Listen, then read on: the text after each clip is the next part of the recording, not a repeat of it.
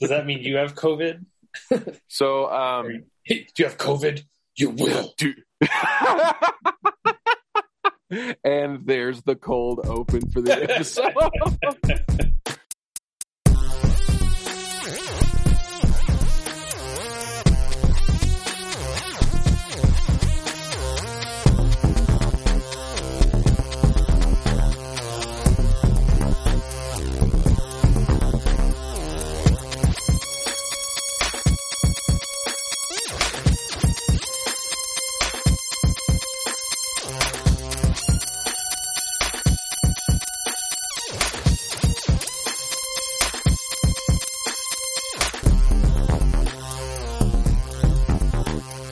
Back, everybody, to another episode of the Motor Mouth Podcast, the podcast where a lot of great ideas go absolutely nowhere. I'm your host, Joel Tyree, and with me, as always, my esteemed co-host, the ghost of Tim Gerard. That's just for us. Ebenezer Scrooge.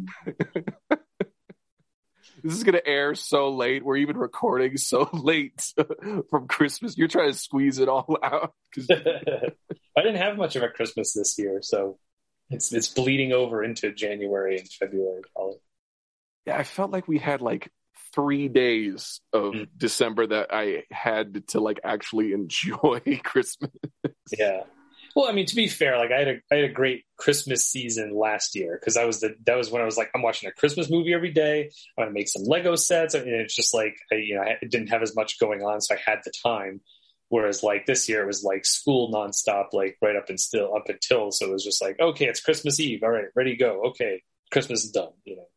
Yeah like it was great. Like I had a bunch of great like quality time with people and did Mhm. fun stuff, but it was just a mile a minute till that. You got like right. here's Yeah. 45 minutes of like familial bliss and then two and a half hours of running to the next thing and Yeah. hmm It's oh, like four Christmases. four, yeah that movie's great i did i see i i watched very few uh little joke this i'll probably edit this out Mhm. tina um and i were, went up to my sister's in dillon because my parents had covid so we couldn't see Oh, them shit. for christmas um so they're okay i mean they they had gotten the booster well no Okay. I, have they gotten the booster i don't know but they ended up getting like the antibody transfusion thing and Oh, they're fine okay. like they're they're just now coming out of quarantine and we're going into it that's fun Oh, yeah. uh, Catarona. no, my partner has the Rona. I am waiting to hear if I have the Rona as. Maybe we'll be two ghosts by next podcast. yeah. killed you in a Who's- gas fire. We'll Who's kill gonna me press the board? Who's gonna? We'll have to get the cat. Well, since we'll be ethereal, we can communicate with animals better. So maybe I can persuade Rodney. Mhm. Push the button. now we sound dumb. You just doubles and triples down on reverb. He's like, "This is your punishment in the afterlife. You're now a reverb podcast." All right, Sanity's left a long time ago, and two topics are going to enter, and I don't know, some some boiling mass of something will leave. Uh, Tim, what did you bring? boiling mass was a lot more grotesque than I intended. I apologize. uh, I brought Queer Eye. Oh shit! I don't think I've talked about that yet, but if I have, oh well, we'll talk about it again. I don't think we have you. Oh fuck! I knew I knew I was going to need to watch the newest season. We, we, Uh, and that's what I thought. We don't have to watch the newest. We don't have to talk about it specifically. We can just talk about Queer Eye in general. Okay, I can be vague about things without so that I don't spoil anything. But sweet. Um, so yeah, I mean, our other podcast is movie. Here's the TV podcast. right, yeah. I know you hate that. That's why I'm bringing it up. Well, it, it's yeah. I mean, that's the thing too. Is it's the only thing I've done. Don't worry. Like next time, I'll probably be talking about like, well, here's what we're doing in my new classes.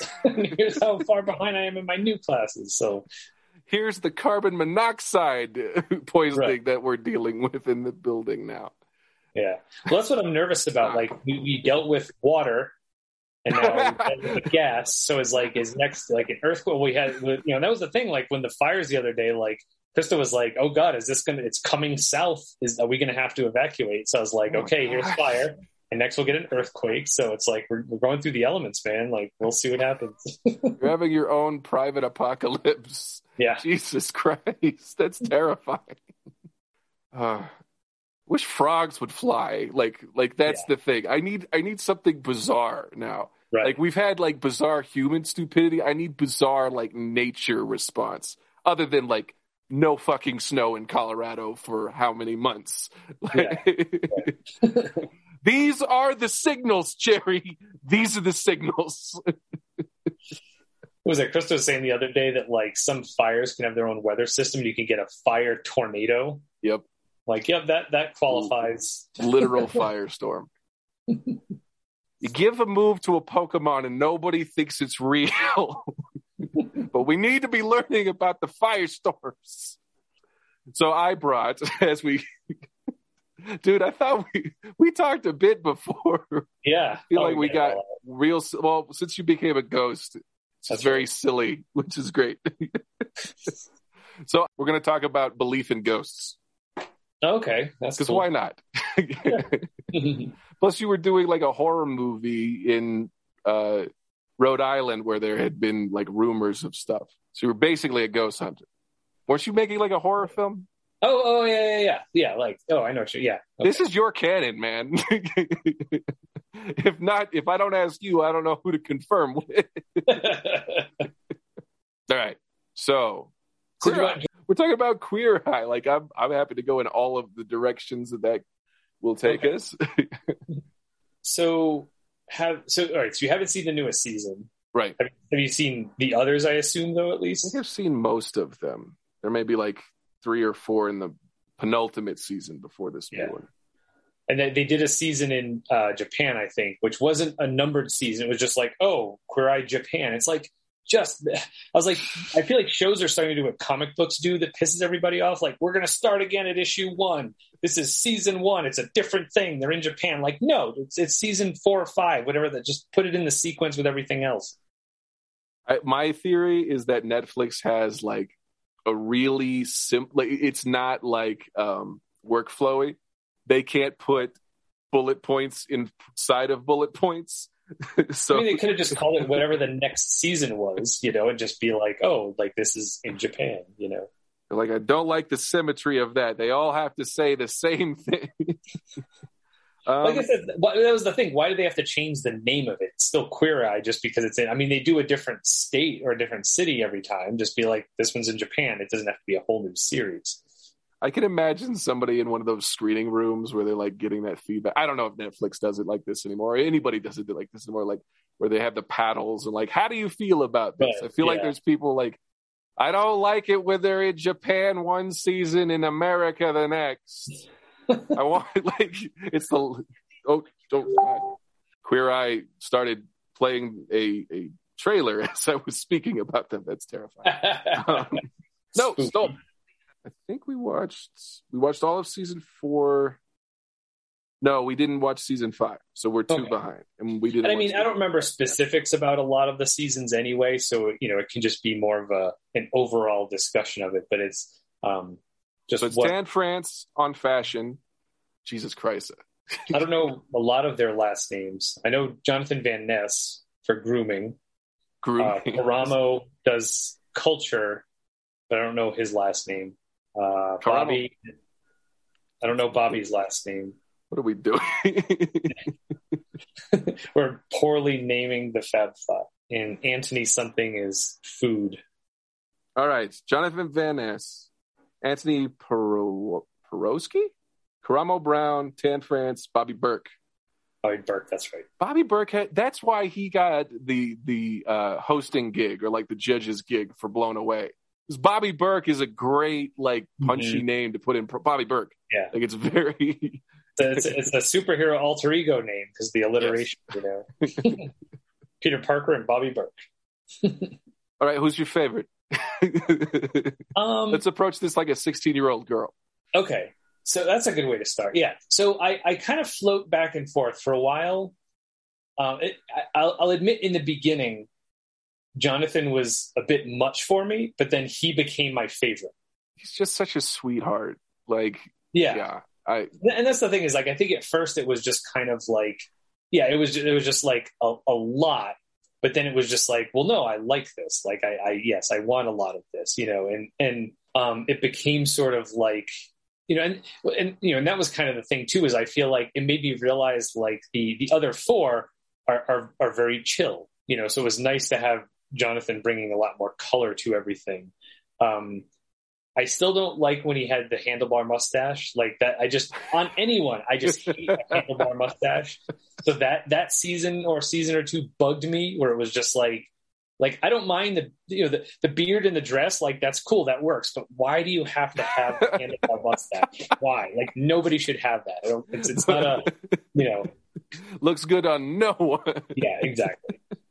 But I feel like in later seasons I feel like I've really come to, and, and Kristen and I make jokes about this all the time. I've come to appreciate everything that Bobby does, where it's yeah, just yeah. like, you know, we'll joke about that. Like, I gave you a haircut. I cooked a meal for you. I rebuilt your fucking house. and you saw none of it. you know, and it like, looks like we scraped it away and started from scratch. Yeah, yeah. it's just like like underappreciated yeah, like, team. yeah. So so yeah, so Bobby like I feel like it's just like yeah, like he's he's pulling more you know definitely pulling more weight than anyone else and it's like and again not to like sort of downplay what everyone else is doing because like they're kind of getting at the core of the person and kind of really hitting these different aspects of of like you know this sort of uh, um, you know building this person rebuilding this person up and then it's like you know, boom, you also get a new house on top of that, you know, not a new house, but a rebuilt house or, or whatever else he's done. And, um, so yeah, so that part of it, it was, it was always funny that like, I feel like we, we kind of didn't notice what Bobby was doing because he, he tends to kind of be, you know, off behind the scenes a lot of you the time. see him like, the I least. feel like yeah like you get more facetime with all the others and you're you're you know and, and there i mean you get a little bit where bobby's kind of like what is it you're looking for? And but most of it's just kind of bobby like this is what i'm going to do. And then you come back and yeah so like you don't it, it seems almost i think less personal you know because like i feel like the the you know the, the, heroes as they call them don't end up crying with Bobby until the very end. But by then everybody's there. Whereas it's like you know when when the the person is one on one with everybody, there's always this heartfelt moment where they're having an emotional breakthrough with that one person. Whereas like with Bobby, it's usually at the beginning when they're chatting and things are still kind of surfacey. And then at the end, there's the big reveal, but the whole Fab Five is there by that point, and the person looks completely different, is crying again, but it's just like it's yeah, it seems much more detached. But it's just like fucking Bobby's rocking the shit all the fucking time. Like right. fuck, you know. I mean, I know he has a team; he doesn't physically do it right. himself, but it's like shit. it's also hard when like I feel like there's a couple of episodes in the early seasons where Bobby will do like some sort of thing like construction wise with them. Mm. And then you get more of a like an interaction. Yeah. But I feel like with that stuff, because it's like power tools and like really intense, I, I feel like Bobby seems more like we got to get this done. And mm-hmm. that's the other thing is like, I, I love that we're having this moment, but I got to fucking knock your walls out later. Right. Like yeah. that was the other thing. I, I think they stopped doing that, and I, I haven't seen it in a minute. But I feel like they stopped doing that. Bobby will take them and do one part of the construction together, mm-hmm. because of like the time required to do all the shit that he his team does. Yeah, that's crazy. I think in in this season, I think he did go shopping with a few of the people to kind of get like help them get stuff out, you know, and um, which I feel like I don't know if either they do that all the time and just don't show it. Because I feel like there are a lot of times where he'll kind of talk with them for five minutes in their house, and then it's like, boom, here we redid your house for you. But like they definitely made a point this this season of kind of like you know, either interacting a lot more, like, well, what do you really need to keep? What do you, you know, this, that, and the other thing. So it was, yeah, it was, um, it was nice to see like uh, from a few different perspectives. Yeah, one time where I think he went shopping with the person and like, what's the type of decor you want for your house, kind of thing. Um, so that that was cool. Gotcha. I think Karamo doesn't get enough credit because every episode he is breaking someone emotionally and I don't know the research that he does and the fact that yeah. they fucking shoot this on a schedule and everybody has a queer eye moment is mm-hmm. is insane to me. The fact that Karamo can hammer through decades of damage. Yeah. In, like I, I, Bobby could build a house, Right. but Karamo's carving into the psyche, man. Like that's also like I wouldn't say Karamo's my favorite. I love Tan. Hmm Tan is I, it's the thing I'm most excited about to see every episode. And anytime like they don't focus on wardrobe or like a, a whole like dresser full of stuff or like Mhm. looking at their clothes, anytime that is like in the background or a smaller end of the episode, I'm like, what the fuck am I watching this for? Like it's the thing I'm most excited to see is because Tan has a way of say, okay, he takes your style identity and he's looking at it. I love the idea of somebody going through your shit. Is like, okay, there's some style here. Like you're you're not Mhm. completely far gone, or the other Right. way. But I love that. Like afterwards, it's, he, he's so affirming, and because he's so honest and biting at the beginning, he's like, we're gonna throw this away. Like there, there's a very like he has a, a like a sharp line of like we're we're not going to abide this stuff. And when he praises these people and shows like, look at how good you look, look at how easy this was. It's not as intimidating as you thought it was. That reaction, and then people's reaction to how they're dressed and how they feel in their clothes. Mhm. That that's my favorite part of it. It's like, oh, how cool! Like something you didn't have to change your body type. You didn't Right. have to change. Like it's something that you can go and get, and it makes you feel better. And as a consumer, that's Mm-hmm. I I loved what is it? Dressing funny. Tan did like a Oh, yeah. series on Netflix. He's so he had- different on that show too. Like I feel Yeah. like he's like he's much more. He's a little more crass, and I feel like he's definitely like way more heartfelt on Queer Eye. But like on that one, I feel like he was just more like, "This is who I am." Like he wasn't kind of trying to be the nurturing tan that we know. It was like, Right. "I'm dealing with celebrities. Fuck these guys. I can call it as I see it." You know. and it was really, So I really really cool. appreciated that. yeah. he's funny too. Like I think he he has great comedic timing too. And I that was and it was it was everything I loved about Queer Eye and it's this one segment and there are comedians there too. So it's like the Yeah. perfect synergy for me but like so I yeah, Tan Tan is definitely my favorite. Although it's it's funny too because like another thing that that Chris and I have developed from watching the show is like like realizing Tan's style. We've come to call it grandma chic. Grandma It's like- So much of what he either wears or like sometimes he'll you know he'll suggest stuff where it's like you know the person will be like oh yeah you know I don't really like floral patterns. He's like well how about this and it, it's something that looks like a grandma's nightgown. It's like what the fuck Tan like what do you like and it's like and it's funny because like that will pop up like uh, there'll be elements of that like even no matter who the person is they're like well i like this oh well how about this and it's always like something where it's like oh god a grandma would wear that why are you re-? like this is like a 20 year old dude you know who yes you're trying to get him out of just wearing t-shirts but why you know it's like whatever he'll he'll suggest is like like i would i could, I could picture grandma wearing that you know or like the coats he'll wear sometimes and it's just like like that's a I'm nice coat you know like but he has like this yellow pantsuit type thing. Like it Mhm. looks, it's it, and he's got like a cream turtleneck underneath, and the hair Yeah. like that. I'm picturing exactly. It's like yes, that looks Yeah. like a a very uh, a well appointed lady from Britain would wear that. Yes, yeah he's got the same designer as Liz, Liz the second. yeah and then like the other thing that i've noticed too where like or at least for a while i didn't see it so much in this season but he was trying to put like every dude in skinny jeans Yep, and and a lot that. of and and to be fair like I, I i get it. Like the idea that like a lot of guys especially if the guys are like a little overweight they you know you want to wear baggy clothes because you think it kind of hides how overweight you are. But he's like no it actually makes you look more overweight than you are. But he would go like he would overcorrect way too far. And what i would end up seeing is like these these you know guys who it's like yes it's like you were saying it's nice that you're not it's like no it's not about you have to lose weight but it would be these guys who you know are a, a little big and then their shirt would be tucked into these pants that made their legs look like sticks. And it's like how is that a better look? Like you look like an orange with like toothpicks poked in it. Like like how about just regular ass straight leg pants so you look like you have normal ass legs? You know not like trying to like squeeze your leg and it was just like and it was like every time and it's like i I don't see how that's better. Like for me, you know, I mean, and maybe again, that maybe that's just me, but like that's why I've stayed away from skinny jeans because like I don't want to look top heavy. You know, I don't want to look like here's this round belly over these thin little legs. You know, like these little like stilts. You know, like yeah.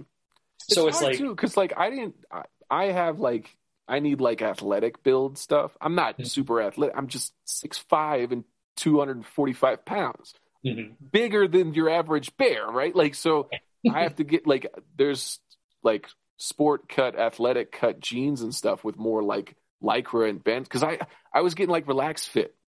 Like that's what my dad would get. That's what you mm-hmm. got at Sears back in the bad old days where that's where you got jeans. Mm-hmm. Like you just get relaxed. Clothes and your tools all in one place. right. Like, and so like I've never been in that skinny jean place. I had some really cool salmon uh, uh, uh, pants that I had in Oxford back before that was the beer boom. The British beer boom changed this whole this whole physiology situation over here. um, uh, but like, it's hard sizing wise because we think okay, there's skinny jeans, there's regular ass jeans, and there's relaxed, there's big and hmm. tall, and it's infinitely worse for women because at least we've got measurements. You try and put us in a box. I don't know oh, what yeah. they're trying to do with like. It, What's the thing? Yeah, like men's clothes. At least the measurements they're absolute, absolute, like inches or inches. Not like we'll call this a two. Right. Like, what does that mean? Yeah, what does that mean? So like it, that's the other thing is like I feel like there are uh, options other than like skinny jeans. Like if you yeah. have athletic fit or you like. I really like the the episode where they or this is just t- uh, dressing funny when he has Gabriel Iglesias and I think on that show, it's more like I don't know if there's producers or like it's different, but it's just like this is a comedian. This is person mm-hmm. who has a talent and a persona, and they're like, I'm going to take your advice, but I also have a stylist and all these other people.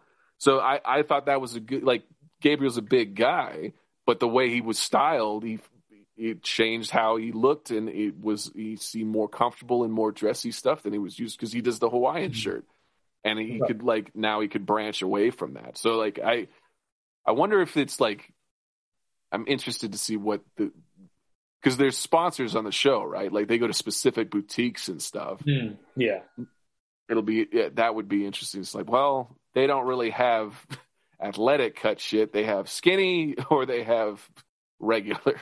You know. Yeah. Well, yeah, and I mean, sometimes like I, I, feel like yeah, he will hit the nail on the head, and it's like it's cool when you can see the people being like, "Oh my god, like I never thought I would like this," you know.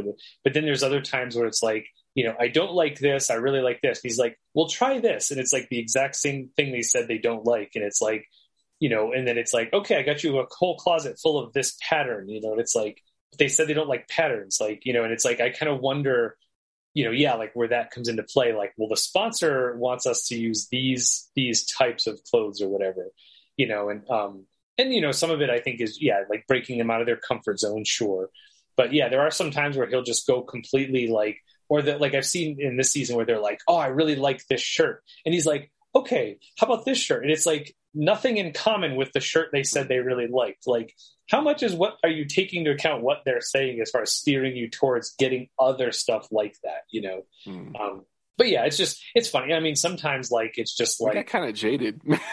yeah, I, I, feel like, and here's the thing: I don't watch the Olympics, and I know that that's the thing. People who watch the Olympics will just tear apart professional athletes because they stumble. You know, they take two steps and they land. So I assume it's that same sort of thing, where it's just like I obviously have no style, fashion sense. So it's like, you know, to watch someone kind of being like, oh, I'm an expert at style and I'm going to tell you what to wear. It's like, are you fucking kidding me? That shirt, what are you thinking? Tim, I've seen you in the same green hoodie every time I've met you in person. yeah, yeah, that's my hoodie. I don't deviate from the formula. I got red hair; it goes good with the green. Yeah, I lean and the fucking. Actually, well, there's one. I, I, I won't give it away, but there's one in this season when you watch it where there's a there's an artist, uh, like a, uh, well, he's a rapper and he's talking about different influences of his.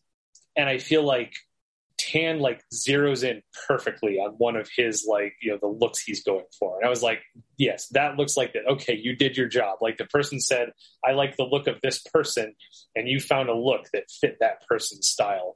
So it's like which I feel like maybe that's part of it. If the person knows nothing about fashion, then it's like, okay, well, then I'm going to throw at you what I know, as opposed to I really like how this person dresses. Like, oh, okay, yes, I will go in that direction, right? Without like copying what that person wears, but whatever. So, so yeah, that that was one of my favorite Tan episodes, I think, because you really like, and I mean, maybe it was fun for him too. Where it's like I have something to work with, not just a blank canvas. Where it's like I wear jeans and t-shirts, so it's like, all right, I can do whatever I want with this person. You know? I like that we basically have said fuck Anthony because I he's the hottest one and he has the most irritating Instagram, and yeah, he cooks. It's Wait. great, but he's very condescending. Wait, like you, you dumbass, you microwave macaroni and cheese dumbass. Here's some fucking plums. Like, yeah. so, so there's a so they got. A new Do we like Queer Eye? Are we deciding? no, that's that's just how much we like it, and we have strong opinions about it. That's true. so this this they got a new dog this season, and you know how oh. in the oh. middle of the episode they'll be kind of talking and like you know, oh yeah, and it'll show like Karamo on his phone, like doing research. It'll show Bobby with blueprints. It'll show Jonathan putting face cream on. It shows Anthony shirtless cleaning the fucking dog outside in the pool. And I'm like, what are you, what does this have to do with food? like food is your thing, not being not being shirtless. that dude is a walking thirst trap. Like it's, I, I feel like he was dead on. Good for him. Like I'm not yeah. angry. Um, I'm not gonna. Know. I'm not slut shaming. He could. Yeah let it. I'm enjoying watching it. Fine, you're fine. Just like I feel like he didn't post for a long time, and then it was like after Christmas, and it was like New Year, new nudes. Like he was just right. like throwing up like all these thirst trap shits. It was like Kumail Nanjiani when he was doing uh, um, uh, Eternals, and also like, oh, by the way, I'm jacked now. Like, fuck. Uh, good for Kumail worked, man. That I saw that dude. I saw the softness, the density of that dude. Mm-hmm. That was there was a chin under there. He got he yeah the, dimpled yeah, chin. He got yeah. crimson chin. That was yeah. Uh, in yeah well done. well, no, like, and I think uh, you know what, what's weird. I think with with Anthony is maybe his is the thing that's probably the most doable. I think in a lot of ways, like you know, uh, or I mean, you know, sure, we all have to wear clothes. We're all supposed to take care of our hair and our skin but I feel like those are the things that we we can brush off like a lot of those people. Whereas like with you know with with Anthony, it's like oh here's food. Like oh yeah, like we all do have to eat. You know we can live for many years wearing the same clothes and barely getting haircuts, but we still have to eat. So I feel like that's the one that's the most like I don't know. Then again, you know, I eat garbage a lot of the time, you know, so it's not like it's not like I'm I'm the ideal and it's like, oh, Anthony would have nothing to say to me. But like I feel like with a lot of the others it does tend to be very um I guess more more I don't want to say relatable. because I mean, yes, like uh, I don't know. I think it's just maybe a lot of it too. I, and I've noticed this more so uh I think with this this most recent season, you know, just because he does tend to cook a lot of stuff with meat, not all the time so I have a harder time. It's kind of like watching binging with Babish, where it's like, okay, like I can't get excited about that because there's meat in it, and I wouldn't eat it, you know. And so it's just kind of like, meh. It's easier to dismiss, I think. Um, gotcha. So he he does do some like, vegan vegetarian stuff. I think there was what was it? There was one there was one woman who who ran like a, an animal sanctuary and you know mm-hmm. she was saying how like oh we don't we don't force veganism on people. Like if guests come here we have food that's not vegan this this and that. But he did like a vegan recipe for her because i think she was vegan specifically. So so that was really cool to be like oh okay like this is something like you know krista and i could watch get excited about maybe try out. But i think that's part of it is like it's it ends up being very much more unrelatable you know Whereas it's like even even some of the stuff Bobby does, which just like his design stuff. Like obviously we're not going to rebuild our apartment, but some of the stuff he does design wise, it's like, oh, we could do that. We could go to IKEA and get that piece of furniture, and that would help us organize stuff. Or or yeah, we could go to a store and I could buy this shirt instead of this basic T-shirt. You know.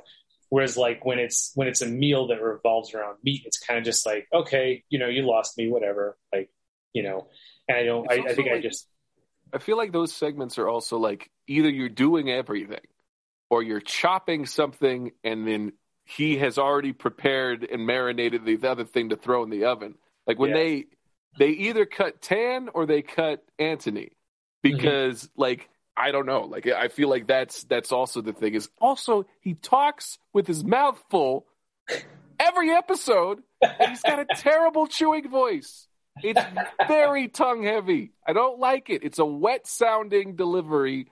And he, it always sounds like it's falling out of his. I, I didn't realize I hated Anthony. I, there's a lot of deep seated hatred here. I don't. what's What's interesting? I'll have to ask Krista about that because she you you and her have it, what you and her have in common is you know how much you notice my my mouth noises and uh and so it's it's you know hearing you say that it makes sense because it's like oh yeah like he has to listen to the podcast with my mouth. I have a professional relationship with your mouth noises. Okay, right. so so I wonder if she's ever noticed that if that's an issue because like for me like I've never thought about this before but now that you mention it I'm like I kind of appreciate that because it makes him seem I guess more down to earth as like a as like a person who you're eating food with, you know, um, as opposed to like mo- being more groomed and like you know you know here's how we you know I don't want to show me eating food on television because I don't want people to see me with you know he's he's in it you know and that's that's what he's about. It's not about like a, um, you know like a Gordon Ramsay level thing where it's like oh if you do something wrong he's going to put the bread on your head and call it an idiot sandwich you know like like it's all about like this is something you can do at home and i want you to do it at home and i want you to do it with your family and do it as a group activity. And we're eating it and it's just you know it's food and it's organic and this is this is life and it's messy. So yeah so you maybe appreciate Antoni a little bit uglier. More. i just needed to dial him back 10% so he could work a little harder. He's just fucking with his shirt off chewing with his mouth open. I'm not i'm not here for it. But all of the things you said as well. no, and it, it is cool when he does connect with people about food because there's the one with the barbecue joint, right? Like that, getting to share that, and that's another thing I think with people who value food and have a cool like either like uh, just like a, a, familial relationship with food or like that's a big deal to them that or they have a, a, like a family recipe or those kinds of things that's where those episodes that he really shines and stands yeah. out because it it's I, I, guess in the same way tan where when they have something to kind of play off of that's where maybe i mean maybe that's the brilliance of the show. Is like it's like wrestling. You got like heels and you've got uh, faces. So you mm-hmm. like people during certain episodes and not in the other. So that's the tension that keeps queer eye together. Right yeah.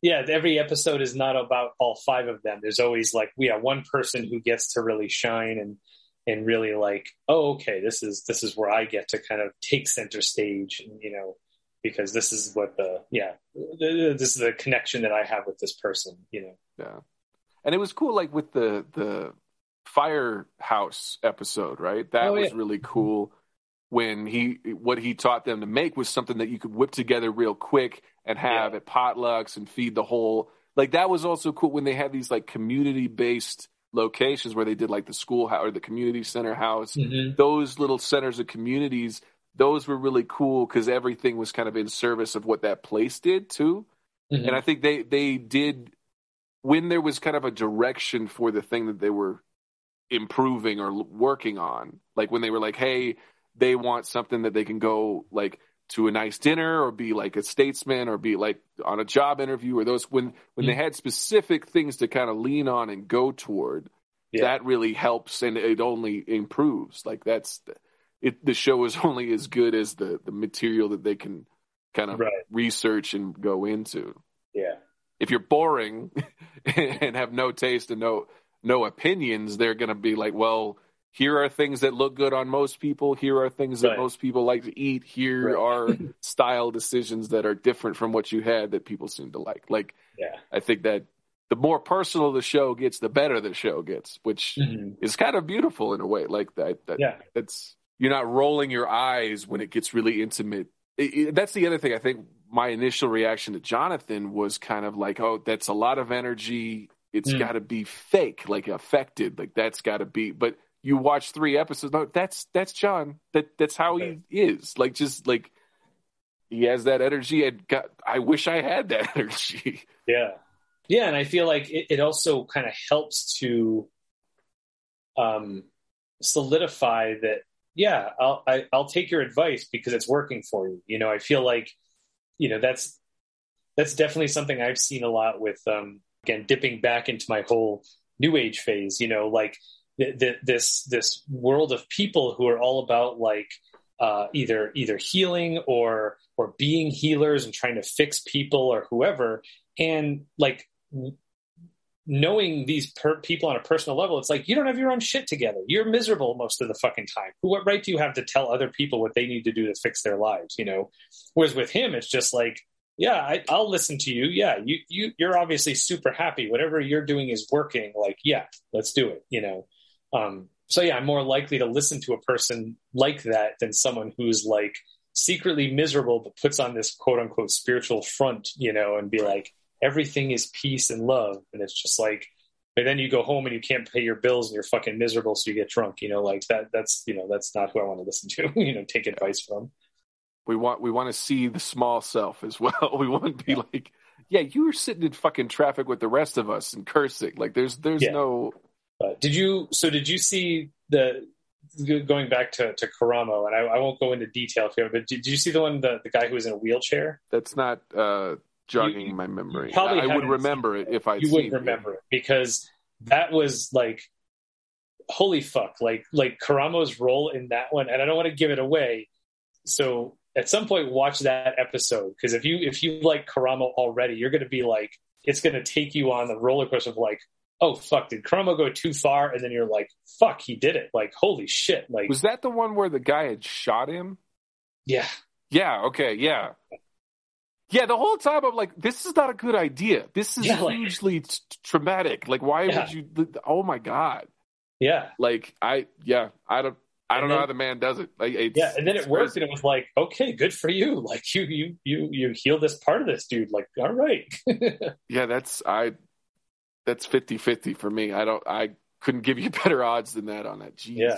Yeah, that was that was an intense episode yeah listeners hopefully you've seen some of these so just these vague references to like right. parts of episodes we're more loosely talking about it in, a, in an open format safe space no actual details will be changing hands right what happens when you have a ghost co-host well, you know, and, and, that's part of it too. Like to be fair, there aren't a lot of specific episodes from previous seasons that I really remember. It's more, you know, because I mean, you're following the Fab Five through it, so it's kind of like you know you're seeing their dynamic, and um, I'm, you know, I'm sure if like someone was like, "Oh, remember this episode?" Like, "Oh yeah, that's right. Okay, I do remember that." I mean, the this season is sort of fresh in my mind, but I, again, I don't want to go through too much detail because we haven't seen it. But, um, but yeah, I feel like there are still elements of the show to talk about, and you know, See, I was never like a uh, what a home makeover or like we're gonna give you a makeover. Those shows I never watched those, but I fucking loved Pimped My Ride. Mm-hmm. Right, like because it was so cool. Like the style, like it's completely a different energy. Like, but there's a lot to be said for when creative people are working on something and bringing out, trying to bring your personality out of it mm-hmm. and and infuse it. And I always thought that was so cool with what they did on Pimp My Ride was let's get oh you're a musician well we're going to give you the biggest bass speaker mm-hmm. possible and we'll put a, ta- a, a, turntable that'll pop out of the, yeah. the glove box and like all these little cool little things where they would try and mold it and i feel like queer eye has a similar like that's what they're attempting to do is like yeah. we want to bring it out of you we want to make you more you and more comfortable with how you are mm-hmm. and I think they should combine the two. Queer rides for something. I don't know. Queer rides. Just call it queer rides. Yeah, queer rides. Get Xzibit in the. That's that's what we will. okay, that's what we'll bring Xzibit in. He'll do the car, and we'll cut um, uh, Antoni's time in half. It's plenty of shirt time. We won't see him cook anything or chop anything just shirt off with the dog fight. We'll just move up and we'll put it Xzibit queer rides. Netflix, give me a call. I work with numbers for a living. Can you tell? well, then it can also it can also have a crossover with comedians and cars getting coffee, and it could also be like not just you know pimping the ride, but also taking a ride to get coffee. So like we bring Jerry Seinfeld in, and he goes on a ride for them in the pimped ride. And he's like, "Why would someone do this? This was a perfectly good car. I can't even have coffee now." I like that you fucking multiverse of madness. I guess I gave you the end. I I'm good at team ups. You're good. Like, well, here's the the multiverse. you open the door to the crossover. I feel like once once that happens, it's like, all right, the possibilities are endless now. The door is open. Yeah. I should know. I should know by now. I would watch the hell out of that show if they if they did it in that if they did queer eye queer rides into comedian cars getting coffee yeah. like to follow that emotional project pro, like progression from like queer eye moment to oh my god look at this ride to mm-hmm. the irritated musings of an elderly community yeah out into the like and he's just like shitting on everything that Fab Five did. Like, why do you need new clothes? The clothes are fine. you know, and it's just like we shouldn't even have. There's in a blazer. I've not. I've worn the same pair of jeans since the TV show. Why do you need a new haircut? Which is funny because like all of these are premises for his show where they were frustrated about like a haircut or a suit or a stain. Yeah. All of these like mundane things. He'd be like, "We did this on my show." it's copyright infringement. God, we have gotten. We might need that. We might not need to do the go home segment of great ideas going absolutely nowhere. oh, actually, I, I have a little a little thing for that. It's not really an idea, but it's it's it's something that occurred to me that I wanted to talk about. So we can we can throw that in there at the end. It's a way of kind of talking about Spider-Man without talking about Spider-Man. oh no! oh no! I'm very excited. Yeah, I I, oh. I I love the show, but it's it's not a bingeable show. Like it's it's you could watch maybe it's, one or two episodes, yeah, and then you weighty. start to need to rehydrate. Like there's yeah. I the the the tier it's, it's, it's tough, every yeah. episode. It's every episode, Tim. It's so it's consistent. tough to watch while you're eating, which is what we do. So I mean, luckily, like you can get through kind of eating your food before like the crying starts. So you're not right, like because there's that choking, you know, like like minute 17 ish. It's right in there. yeah. Like that's when it starts when you get the, the more heartfelt one on ones with the people, you know, and it's like, oh God.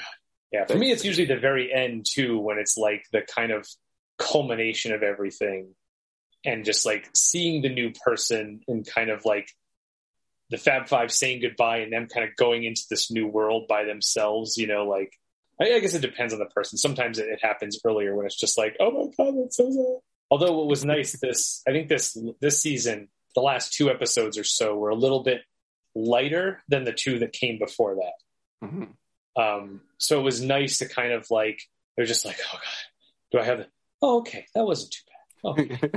Oh. See, it's not like Bake Off, where all you have to do is have food in the house. Like that, you yeah. could watch that show morning, mm-hmm. noon, and night. Like you could, but queer, like it, it's just I I can't take it. I'm too too yeah. soft inside. I can't because I have to adjust. Like if we're like if we're gonna watch Queer Eye, we have to be in a very specific mood because yeah. if we wanted to do anything afterwards, it's not what what are we what are we gonna do? Like we're right. just gonna be yeah. emotional puddles. It's it yeah, it's weird too because it's like it's like it's both uplifting, but also there there there is exhausting. Sort of, exhausting, but there is a depressing aspect to it because it's like there is that that part where you know every now and then you know you have that kind of woe is me moment where like I want Queer Eye to come in, you know, Fab Five to fix up my life, but then it's like I'm not doing shit for my community the way these people are. right. You know, like like the, like two of the ones in this season. One of them is yeah, it's a woman who runs like an animal sanctuary, but it's also it's for like disabled animals and like kids. So she'll also like bring kids in to do like animal ther- animal assisted therapy with them, and she's like basically running this place out of her house, and it's like on her land, like it's not a job she goes to, like it's her home, and it's just like I'm not doing shit for people. I don't deserve this. Like that, she deserves it. You know, like good for her. And there was another one. Oh, the, yeah, this other guy does like a bunch of stuff for the homeless and they came in and it was just like you know he basically like spends all his free time like helping the homeless and he's doing this project where he's trying to have all these like modular homes built or something that's like I'm not doing shit for people. Like, yeah, like th- these are the people who do deserve to be helped. So it is kind of like maybe I should I should be doing more with my life, you know. And then then I you know it's like I'm I'm not as exhausted as these people. It's like I mean sure I'm tired, but it's like it's not because I'm working like, you know, 20 hour days like oh these animals are going to die if no one feeds them and no one takes care of them and or you know all you know yeah like oh dealing with the homeless population trying to give them better lives and make them feel better. It's like I'm not doing any of that shit. Like so it's like fuck what what what should I be doing with my life that I'm not doing? So that's the other sort of darker side of it. It's it's like oh yeah look at this nice person who got like you know kind of lifted up and they're they're better and you can kind of take that as like, well, I could do some of this stuff for myself. Like I could be like, yes, I should pay attention, do more self care, pay attention to how I look more as a reflection of how I want to feel on the inside.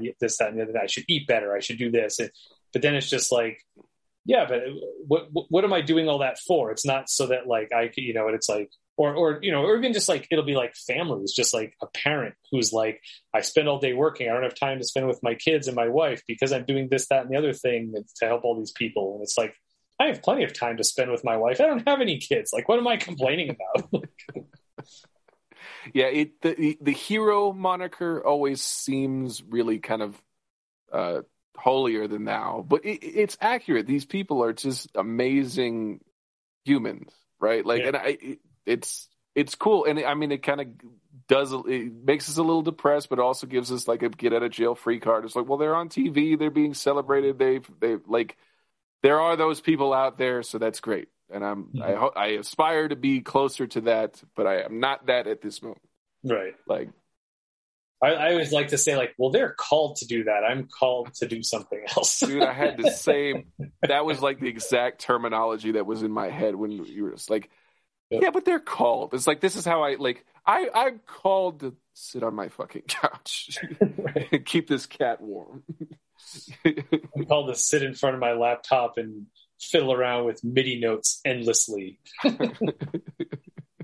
uh, it like I, I it's a great show. I love it. But again, we we have not watched two seasons because we have cried enough. like we don't need to we're trying to be entertained here. We right. we yeah. we're emotionally drained enough. Yeah.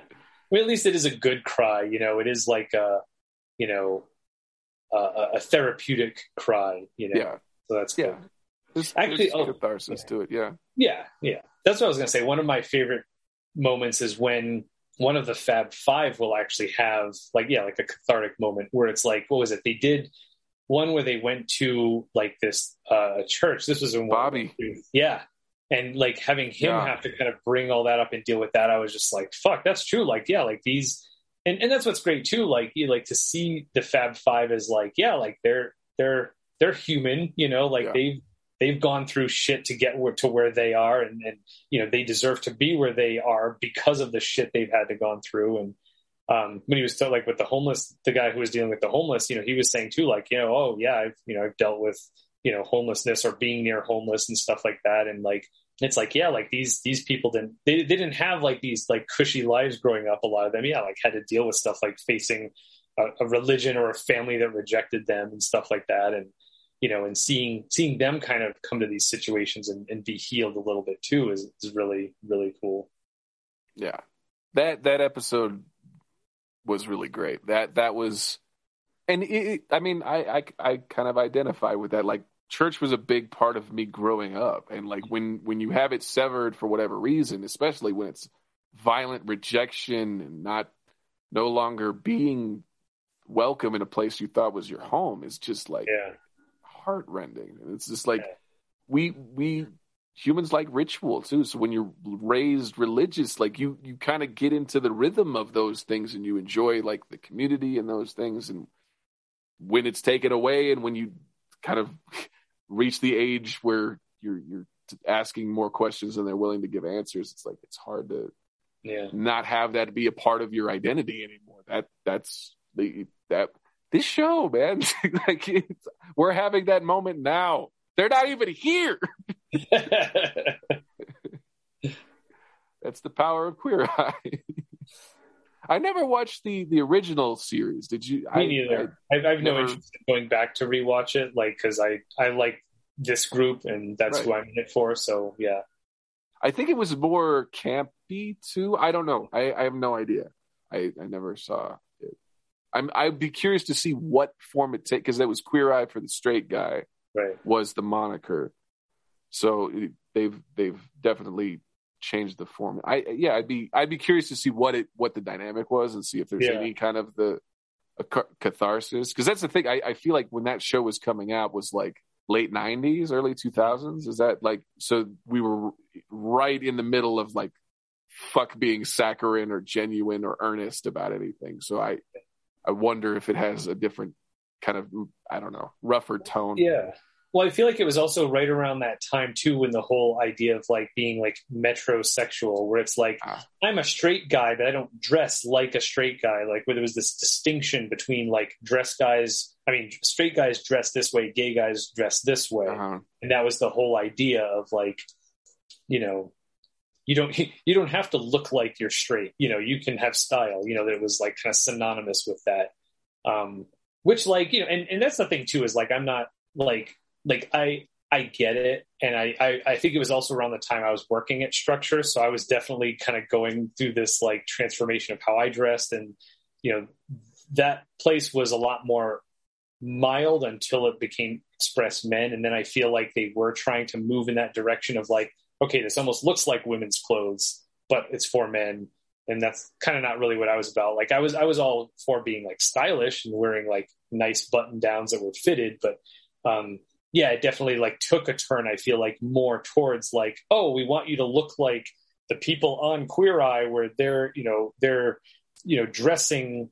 And I, I, I, yeah, I didn't watch the show, so I don't know a lot of it what it had to do with. But I remember that being a big sort of change in perspective. Yeah, like like like I said, that term metrosexual coming out. Like, Right. oh, you're not gay, but you just dress like it. And I was like, why is that a way of dressing? Like, it was Which, just like which for the most weird- part was just like you weren't wearing baggy shit, which is yeah, I like the Or def- I think there's probably a lot of like the whole like European style too. Uh-huh. Like that probably had a lot to do with it. Um, you know, God, like the amount of change in such a small amount of time Yeah.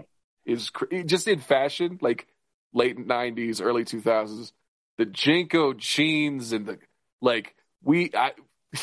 we were looking at the 70s like what the fuck are they doing now we're wanting to dress like the 70s because we're discovering hey we look like shit we gotta go back even further it's just so funny and it seemed like that show was more about style and, and grooming i, I don't know Yeah. these are all assumptions so Right. So yeah, yeah. That's the thing is like it definitely seemed a little more surfacey, and I think that's why like you know with with the new show it's like more than a makeover. Like I feel like the original show is probably more just like we're gonna change your hair, change the way you dress, and that's it. You know, whereas this one definitely I feel like does get below the surface a lot more. Um, plus, I don't know that with the old show that they each one of them like sort of had a different specialty, or if it was all just we're going to help you dress and groom yourself better. Like that was the impression. Again, I could be wrong. I haven't seen it, but that was sort of the impression I got. It was yeah, it was more about a makeover, like making you look different. You know, which is fine. Not not to judge and be like, oh, you should have been doing all this stuff earlier. But like, I'm glad it kind of led to this level of like you know, yeah, and it's not. I, I was actually saying that we started watching it. Like, I'm glad it's not just like for the straight guy anymore, because I feel like you know, straight guys are doing fine. They don't they don't need this stuff. Like, you know, there are plenty of and how this does focus on like, oh, you're you're trying to start your you know do this small business, or you're trying to like yeah, like I said, help the home help the homeless, or you know help animals that you know have been abandoned and you know and people who can benefit from the therapy of working with these animals. Like that's great. Yeah like that's that's who you should be helping not just straight guys you know? Like it's kind of nice to have that as a springboard be like no here's what we need to change and focus on. And you know and and occasionally a, a straight guy will go and you know end up in the mix but it's not just like oh you're a random straight guy you know it's like oh here's it's a so funny though when you watch it and you can totally tell like the, the style choices that like the mistakes they're making. Like i feel like they do choose obvious dudes when it's a straight dude. It's like oh i could see where where there's a face under there. There there's mm-hmm. there's some things that could be done. Yeah. That gives me hope where i don't feel like i don't know what i would fix like uh, Yeah. like okay there's there's a there's a critical eye Mhm. that i have developed Yeah.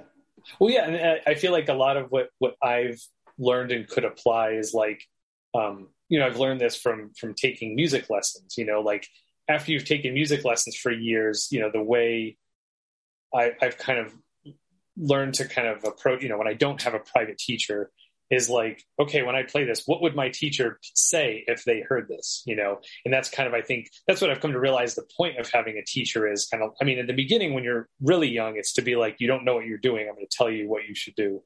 But eventually, it's like you you do start to develop a sense of uh, I wouldn't I won't say instincts because it doesn't happen automatically, but a, a, way of critical thinking, and that's I think what your later teachers are meant to do to kind of build that critical thinking, and, and I think they do it whether they realize it or not by putting their voice in your head, you know, mm. where you know like you you play something, it's like oh this is what so and so would say if he was listening to this be like you need to do this better. You need to slow down. You're not doing this properly. And then you go back and fix those things so I feel like with Queer Eye, that's kind of what it's done for me is like you watch the show enough, you're like, if the Fab Five came to me, what would they all tell me? You know, what would they be saying based on the way I grew myself or lack thereof, or my, you know, my eating habits or lack thereof, you know, and style, not lack thereof, you know, like, okay, here's some of the things they would say that I could fix on my own, you know, and I think, um, you know, that's, you know that's i think one of the things where it can be helpful. You can you know if you learn how to you can extrapolate you know that stuff to your own life. And that's that's i think that's part of the inspirational aspect of it too is not just like uh, you know, it's the other end of that coin of the woe is me part. Like oh i want someone to come fix my life for me. And it's like well a lot of what they're saying is like we're not here to fix your life. We're here to try to like you know kind of almost give you a reboot and like think of your own life you know and you know we're not going to hold you by the hand. It's this one week and then you've got to do it from here on out. And it's like well wait why can't i do that myself? Why can't i look at the way i dress and look at what i've learned from queer eye it's like if i wanted to dress differently? Like okay use these styles instead of these styles. Okay like i should be you know doing better stuff with my hair than washing it occasionally and that's it you know like you know this that and the other thing. So it's like i feel like that it, it's there. It's a way of kind of like uh uh you know presenting you with the knowledge and being like yeah like you still have to do it on your own. The same way as when you don't have a teacher you can play something like shit. There's no teacher there to go yeah that sounds like shit. You should fix it or you could stop and say like okay if my teacher was here he would say this so i should fix those things without him having to physically be here to tell me you know? And i think it's you know it can, work the same as with uh, you know? So i feel like that's part of it. If we all take a close enough look at ourselves we know what we should fix about ourselves you know? Not not based on what the world thinks we should do but what what we know we should be doing and doing better and you know how we should be taking better care of ourselves. We just a lot of times don't stop to to reflect on those things you know so I think at its best, yeah, that's what that's what the show can do for people, even if you're not the, the chosen hero that they actually come to in person. Like you can be like, all right, what would you know? What would Bobby say about how this room is set up, and what would he tear down, and what would he bring back? You know, like. So feel free to do this for me, but I would love to f- have Jonathan find you some hand soap that w- would moisturize because yeah. you because I, they would not fix your OCD Right. But there would be a breakthrough where it's like, okay, here's some here's some ways to make deals with yourselves and adjust. Right. But like you're going to be washing your hands a lot. You need some shit that's going to be disinfecting, but mm-hmm. not as rough on your skin. Well, and then the other thing I think would also be like, fine. He would probably have a lotion. Like I, I when I use lotion, I use Aveeno which is the best I've found so far. Yeah, it's the least greasy but it's still too greasy where I can't put it on my hands and then be like, I'm going to work on my computer. Like it'll still get grease all over my keyboard, which I, I can't tolerate. so like, um, but I, there was actually years ago, I, um, there are like gloves that you wear to bed that will like yep. moisturize your hands while you're sleeping. So I feel like he would, he would get some of those and be like, here, we're going to have these gloves. You're going to put this lotion on. You're going to do this. And part of the trick that I've tried to do is like, well, when can I wear lotion? So I try to put lotion on like before I eat breakfast because it's like I don't care if I get some lotion before. on my bowls, I'm going to wash yeah. them anyway, or like you know before eating dinner and stuff like that.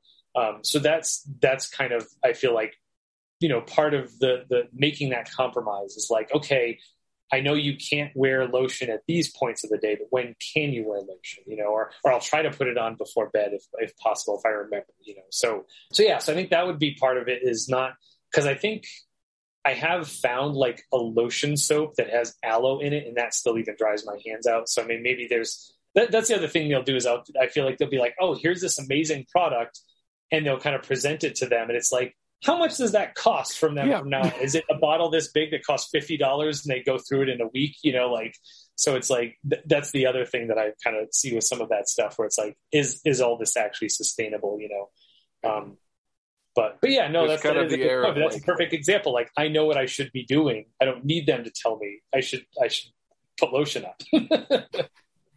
If you need if you need to take a shot at me, a queer eye shot at me, go ahead. I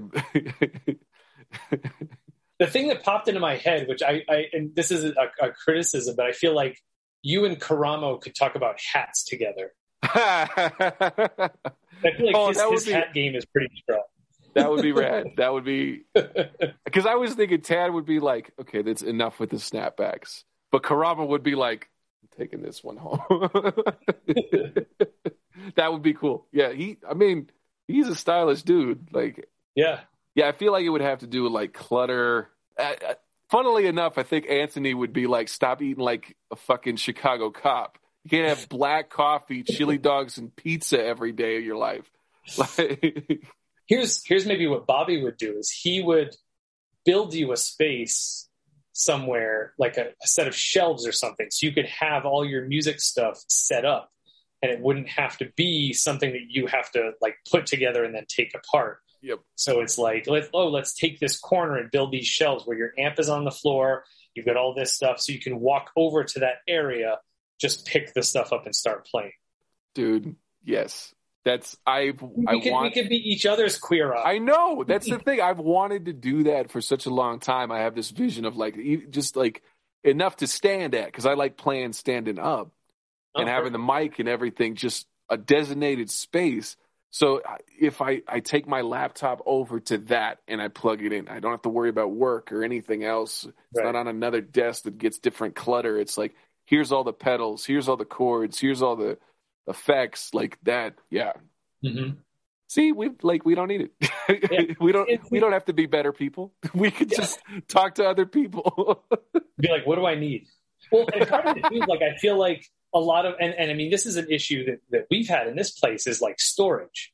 And I feel like that's a lot of what Bobby will do is if that's an, it, he'll fucking build shelves into your walls. But it's like, I- first of all, I know that some of these walls are plaster and they were like, do not put screws in this because it will just crumble and fall apart. So it's like, I, I don't want to fuck around with like drilling holes. And I don't know. And I know that maybe maybe this is something from when I was younger that I haven't been able to let go of. But I know that like when I was a kid, like my dad told me, like if you're gonna hang stuff on walls, you've got to hammer into a stud. You can't just like hammer into the sheetrock because it'll just fucking fall apart. You know, whatever will fall out. So like I've always been paranoid. Like I can't just like put a shelf up. And I feel like there have been advances in technology, like certain screws that will have this thing that will shoot through the fucking sheetrock, but then create this anchor, Anchor. on the other side. Where supposedly you can do that, but I'm like, or that just rips a bigger hole in the sheetrock. I don't know. Like I don't, you know. Um, they work. It can be like we put the fucking we put the TV on a mount.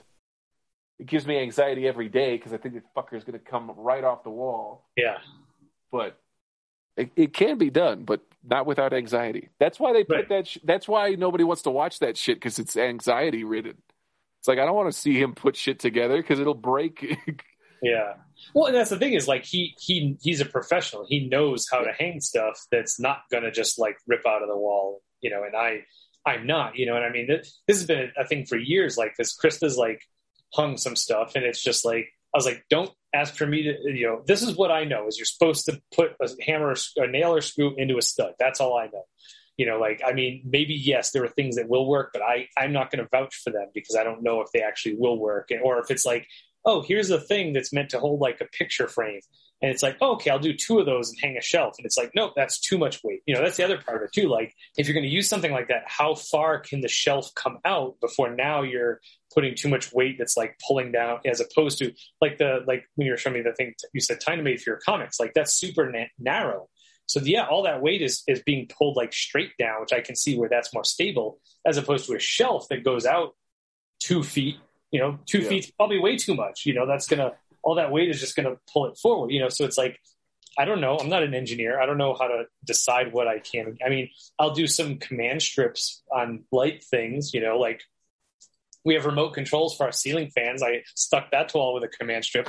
Pretty sure that's not going to rip anything out. But then Krista did a command strip that she was hanging sweaters on, ripped the command strip off the wall with the paint with it. So, you know. this is a highly cultivated catastrophizing. no, that happened. There's No, I know. I'm just saying it was but, it was interesting because I was seeing the spiral and then you told me where the origin was after it. So you you Lucased yeah. it. You fucking yeah. prequeled it. So so so for me like so basically what this comes down to is like yes from that queer eyes perspective like i can identify things that we could do to make our place le- less cluttered to have more storage. But a lot of it i'm just like I'm, I'm scared to you know like i don't i mean i i try to stick with drawers you know stacks of drawers or bookcases. Mm-hmm. so i know i can put a bookcase together right? And i don't mount it to the wall like i'm supposed to but i jam shit under the front of it so it pushes it back against the wall so I know that if anything, you know, maybe a shelf will break and the shit will fall in, but it's not going to fall on top of me, you know. But I can't, I can't put a shelf up and guarantee that that shelf won't fall down, you know. We've so. we've progressed to tool time, right? but uh, so so anyway, so yeah, so that's that's one of the things I think that like, I, and maybe that's yeah, maybe that's just an excuse where I could have Bobby's voice in my head going, here's what you could do to fix your situation. It's like, oh, but I'm scared, so I can't do it, so it won't happen. But um, I mean, I, you know, I, I, definitely know what Tan would say. Like, why is it going to be a white T-shirt every fucking day? you know? Which I did buy. I bought a five pack of like colored undershirts that I wear. Oh, sometimes. fancy. Yeah. Well, aren't you doing well? Different shades of blues and grays. So I've added to my palette. See, what I would do with you style wise is just give you a different colored hoodie. and it's I just want to see one. I have a green one and a blue one. But they're the same. I want a pastel. I need something else. Pastel. see that face right there. We just we just had a whole episode right there. We right. had a queer eye episode. Pastel. I just want to see it on you, man. I just you don't have to love it. I just want to see yeah. what the combination work, and then we can move away from it. Okay. Just, yeah, I mean, I, I would I would try stuff. That's the thing too. Is like I've definitely done like you know fashion shows. Like oh, let's try these on. You know, whatever. Um, so I'm not opposed to trying stuff on. But yeah, it's also just I don't know. Like like that's the weird thing for me too. Is like part of why I wear so much green is like the color is pleasing to me to look at. So like when I can see you know, like, oh, I'm wearing my hoodie. I can see it on me. I get to see the color green on me. Um, unfortunately, I haven't found green undershirts. You know, it's either white or, like I said, the ones I have are like, you know, shades of gray and blue, which I like blue. That's like my second favorite color. But or like you know the the the PJ pants that I wear is usually some sort of you know green and blue plaid pattern because I enjoy those colors. I enjoy the you know that plaid. You know, so um, so yeah. So like I'll, I'll wear stuff that is appealing to me to look at. That's so that well, actually no. First priority is comfort. It has to be comfortable. Right. Like I, I actually bought. I used to hate the color yellow, and back when I worked at Structure, they had a T-shirt that was like the softest cotton I've ever felt, and it was yellow. And I bought my first yellow shirt because I was like, "This is so fucking comfortable. I want to wear this. I don't care that it's yellow and it looks disgusting with my skin." but that is something I have learned too is that like, you know, to find colors that match my skin tone, that's like part of it. You know, you can't just be like, I like this color, I'm going to wear it. It's like, that looks really weird on you because of your skin tone. So like, that's sort of the third consideration. So first is comfort. Second is, you know, do I like, is, is the stuff visually appealing to me? And I guess that's also regardless of what it looks like on me. You know, it's like, ooh, I, if I like a shirt that's a color that will look gross on me, I'll still wear it anyway because it's like I like the way it looks sometimes. Um, so, I, so yeah, I, I you know some things. and I I know my like collecting and hoarding tendencies would be very much at the center of the conversations with Karamo. yeah, Why true. are you holding on to so much? Because I'm afraid I'm gonna die. I lost so much. I don't know, Karamo, why do we have so many LA hats? it's just two letters. and I know those aren't the ones you get at uh, where I get my hats. I'll, I'll say that. Yeah. those look a little more primo than mine. So I didn't even realize that the uh, the ghost topic was themed on your recent uh, uh betray, not betrayal. What betrothal? No, what is it? Departure. Your recent departure. Shuffled off the mortal coil. Well, previous to being one yourself, do you believe in ghosts? I here here's, uh, and this is gonna. I've thought about this, so this is gonna seem like it's an end of the conversation, but it's not. This is just sort of the the. I I myself have never seen a ghost, but I'm not so arrogant that I think that just because I haven't seen a ghost that they do not they cannot possibly exist. So that's kind of where I fall with it. Whereas it's like I I don't believe I don't actively believe in them. Like yes, ghosts are real, that's a thing, but I don't actively disbelieve in them. I just have no no way to tell other than, you know, people who have said they've seen ghosts or other people who have said there's no possible way ghosts can exist. So I, I have zero experience. So I'm open to the idea. I, I guess if anything, I would lean towards. I, would like the idea of ghosts existing. I, I like the idea that there is more to the world than, or maybe not the world. I guess maybe the world is what the world tends to be what we used to describe kind of what we can see, what is obvious, what is relative. So I would like to think there's more to the universe than what we can kind of just see of the world at take uh, of the world at face value you know? So i would i would like to say that there are ghosts but i also like i said i don't actively believe in them. We're like yes ghosts are real but I, I, I don't know. But yeah like in my 40 plus years i've never had a supernatural experience. I shouldn't say I've never had a supernatural experience. I, I probably have. I can't think of any, but I'm sure there are things where I'm like, I can't explain that, but nothing to be like, oh shit, that was a ghost, and that's the only explanation for that, or anything vaguely remotely close to that. You know, where it's like, I think I saw something. Maybe it's a ghost. It's like I've never, never seen anything. Never, yeah, never really experienced anything supernatural. Um, so, but again, like I said, like that's not a, a, close to the conversation where it's like, I will fight you on this. It's just like my own experience has been very boring in that sense. And it's, it's, it's disappointing to me. Like I, for much of my early life, I wanted to believe, you know, I, I mean, I fucking grew up reading comics. Like I wanted to believe that like mutants were going to be real someday, that people would start having superpowers that, or you could, be born without superpowers and get bit by a spider and not have to wear fucking glasses anymore. That was my dream as as a child. I would have settled for not having to wear glasses, never mind superpowers. But like nothing in the world has sort of presented itself to me that that the world is more than what we can kind of see at face value and can explain um, and, and, understand with a with a scientific mind.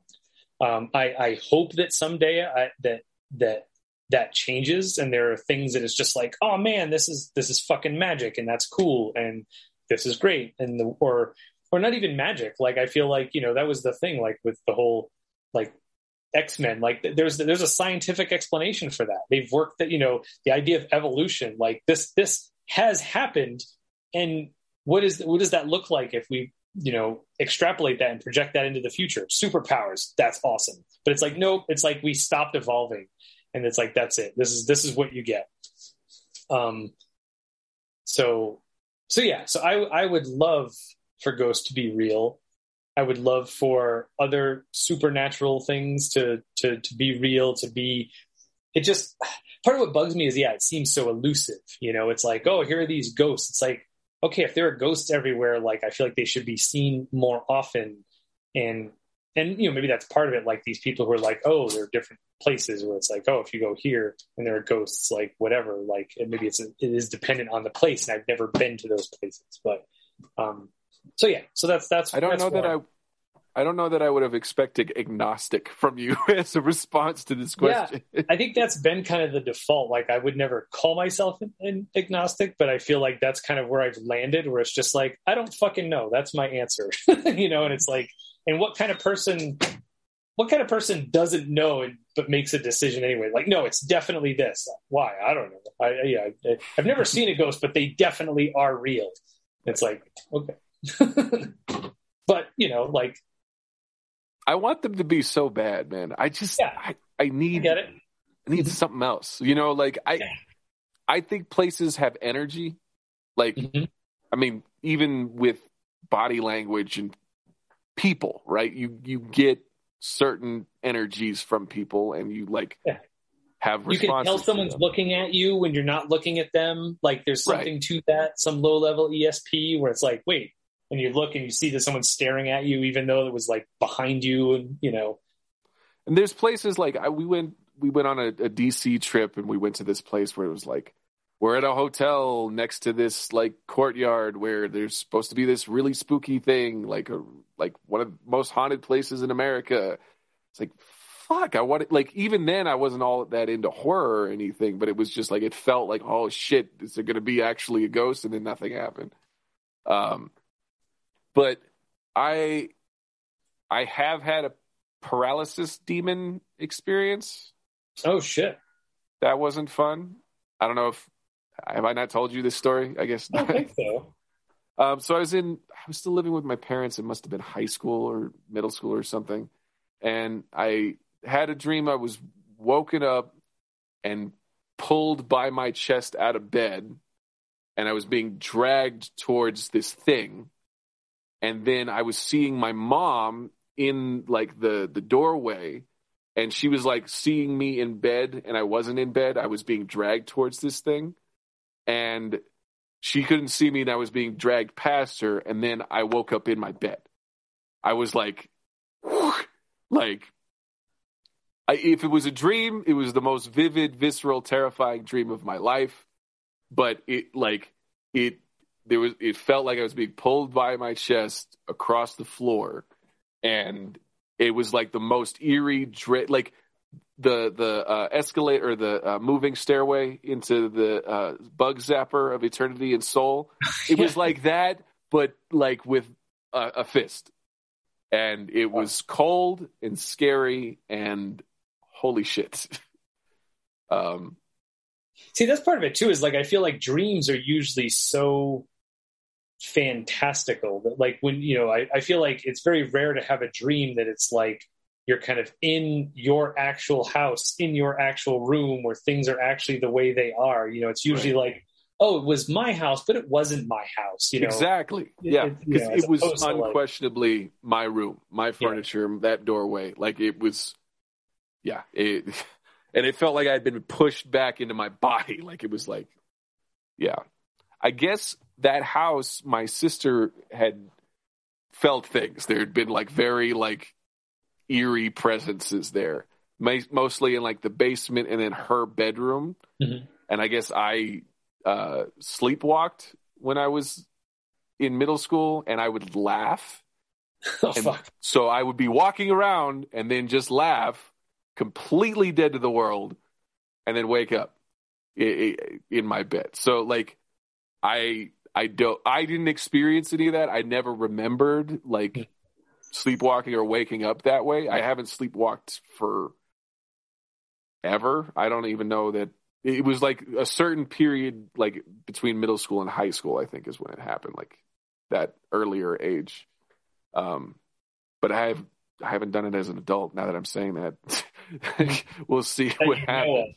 yeah that i know of. Um so there that's the less fun stuff like that like i i there there was something there. I don't like i trust my sister. Like she is she's smarter than i am. So like i trust her like instincts and stuff. So i i think places have energies and i think people feel presences and things differently. Like that i i'm always worried like i'm always like why are all ghosts like white victorian children? Like slavery was a thing. If anything was like a malignant spirit it would be Yeah. slaves or, or enslaved people. We're not supposed to say slaves anymore because that makes it it dehumanizes even further by giving it a different category enslaved people. That it, it was that always worried me. It was like i you seem to be having a whole lot of the same type of experience. It Hmm. it doesn't seem like why is that the only people breaking through? Or Yeah. it's an interesting I, I i like the idea of like having a a lasting impact or feeling like a, a presence or something where it's like I, I like I like that idea. I've never experienced that other than like the sleep paralysis thing. Um, Mhm. uh, At one point, I forget what I was reading, but it was basically saying that like ghosts weren't like the actual like soul of the person, but it's sort of like kind of an after image of that person imprinted on the place. Yeah. So it's not that like, oh, that person, you know, died and never went to heaven and Right, they're stuck yeah. here. Like, like they're gone, but like there's something about, you know, either either the way they died or you know whatever that that left an impression on the space. Um, which I think is kind of interesting because it's it- yeah, it's almost like a like a hologram or something like that, where it's Yeah. like you know this or like um what's that thing like when yeah when the like the nuclear bombs go off and you end up with like the, the reversed shadow of the people on the walls because like Oh, yeah, yeah, op- yeah. you know like almost like that like where it's like oh they're they're imprinted on there but that's not them like but in a more like sort of you know three dimensional kind of sense where it's yeah it's not them it's not you know um it's not really that person um i mean i think the other thing too that i've wondered a lot is like you know when people say that after someone dies like oh you know the person came to me and spoke to me it's like you know that that person's kind of need for closure you know and kind of their brain kind of creating this experience that they need. Um because it seems i don't know i guess it seems like convenient you know like oh after this person died you know i never got to say this to them and i didn't know if they thought this and then the person comes to them and says the thing that they needed to say that they needed to hear and then it's fine. Um not to say that that's the an explanation for every ghost sighting you know Right. but like you know i feel like people will very readily be like yes this person definitely came to me as a ghost. And it was like are you sure about that? You know like seems yeah like i said seems convenient you know that you got exactly what you needed in that moment. And and the fact that like so many other people don't get that you know so many don't seem to get the closure from from their loved ones who have died you know and um but then again maybe that that does make it more real maybe it's like if you're the type of person who is kind of connected to that sort of thing that's why you can receive this spirit whereas someone else who's like you know not as connected then it's like okay i you know the person tried to come to you to give you closure but you weren't ready for it or whatever That Um, I mean, this is the whole like people can talk to God thing. Like this is a big part of my like.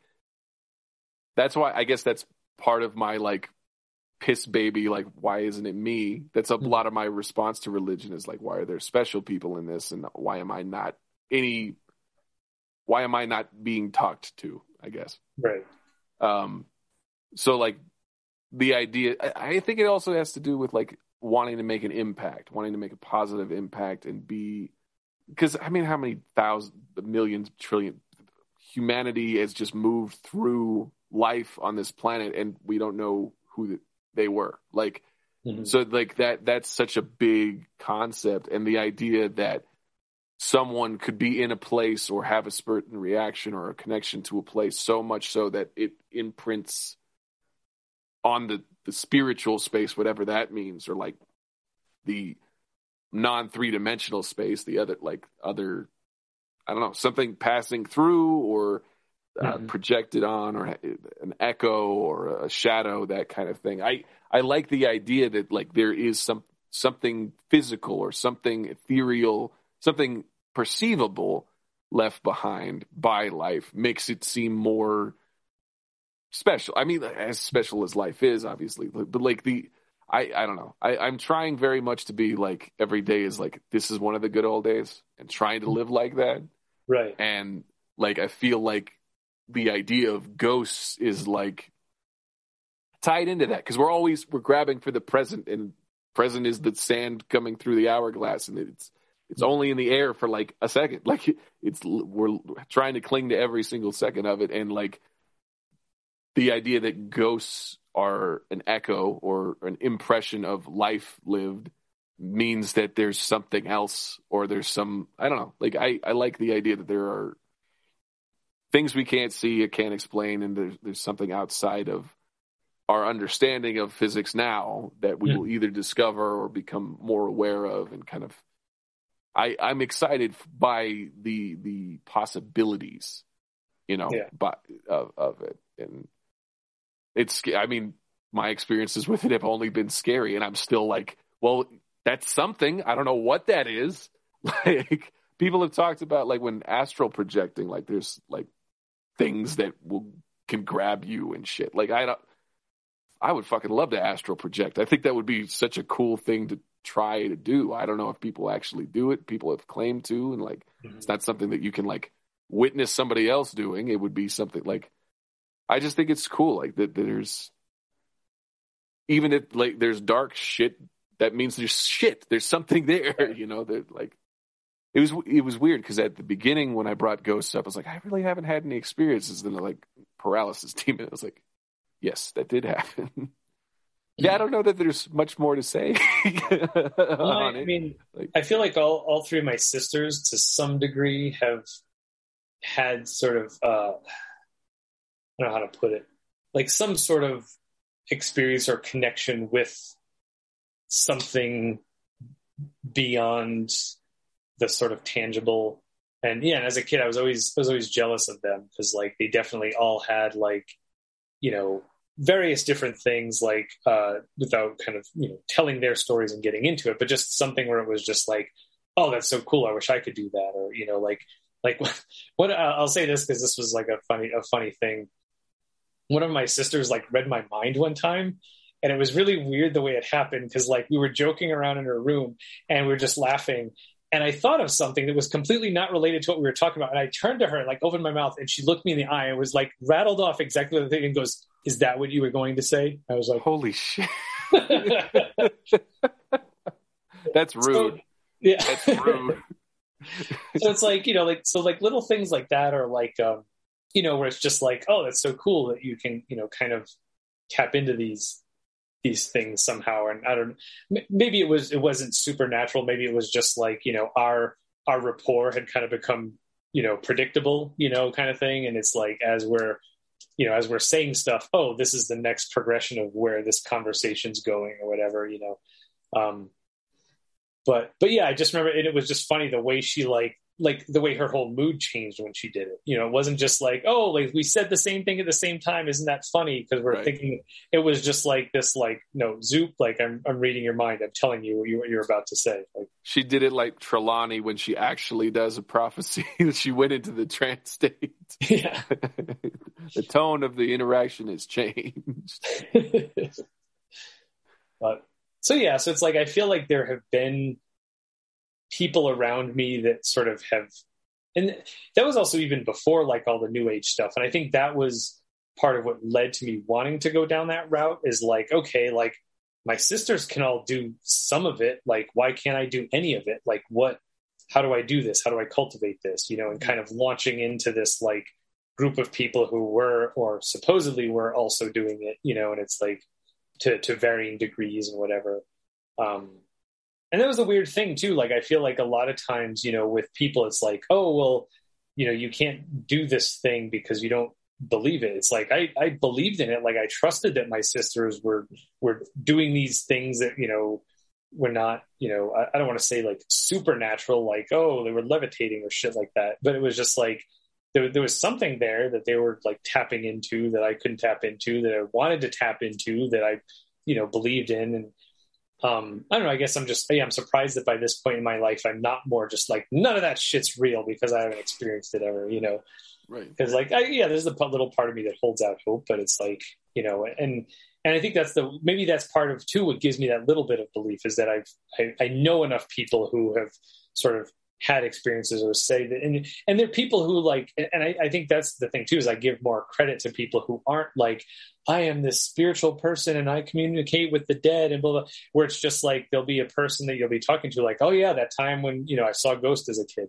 And they'll just kind of say it as like this factual thing and it's not like a huge part of their personality. It's just this thing that they'll say and like yeah like I saw a ghost like I'm sure this is what happened you know like and you're just like, oh shit, like that sounds legit, you know, and you haven't been pulling my leg our whole relationship, so I'm not inclined to believe that you're lying about this because, you know, you haven't, you know, made this thing a foundation of your personality where if it comes out that you're full of shit, it all comes crumbling down, you know, like so like yeah, I feel like I do know people who have had like these random little experiences like that. They'll they'll call back, you know, you know, like kind of like what you did. I have no idea you had you had had an experience like that. It's like here's this thing that happened to me, you know.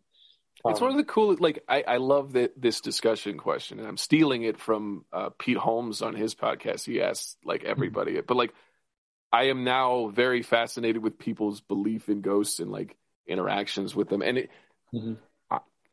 I'm I'm anxious for the day where I ask somebody and they go like this.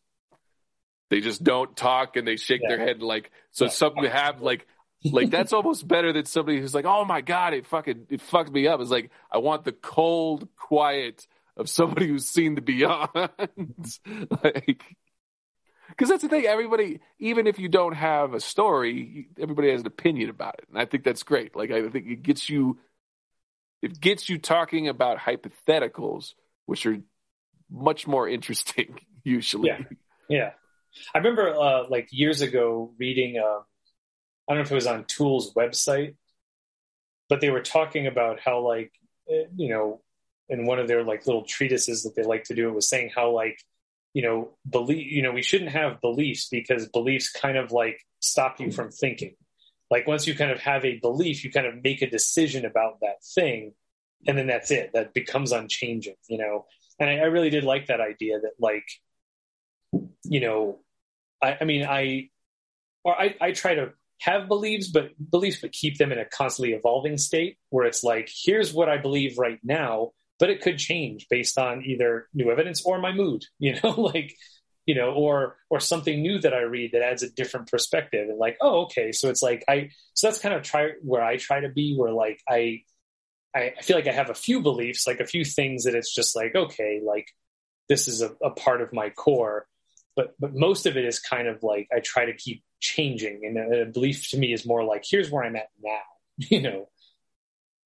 But but yeah, I think that's kind of like part of where yeah, like like with ghosts, it's like I I would like to think that maybe maybe I don't know maybe when I'm 90 and I'm more cranky I'll be like fuck it ghosts don't exist I haven't seen a ghost in 90 years they can't possibly be real because why would they be real if I haven't seen one you know you know, because like I feel like that is a, a lot of the the part of it. Yeah, people who have seen a ghost, like they'll believe it, and a lot of people who don't believe in ghosts haven't seen it.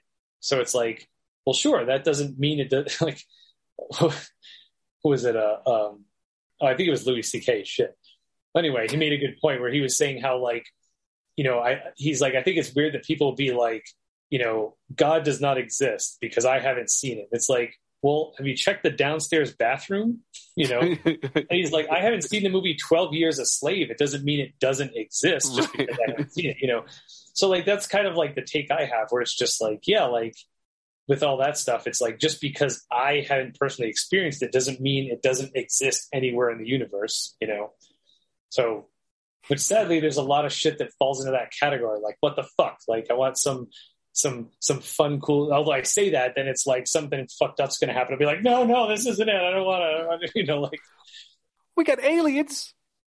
You just drop that shit on us. We haven't dealt with that. We don't have any more information. Yeah, we know it. We, we don't know what they are. There's aliens, yeah. but we don't. We don't. Yeah.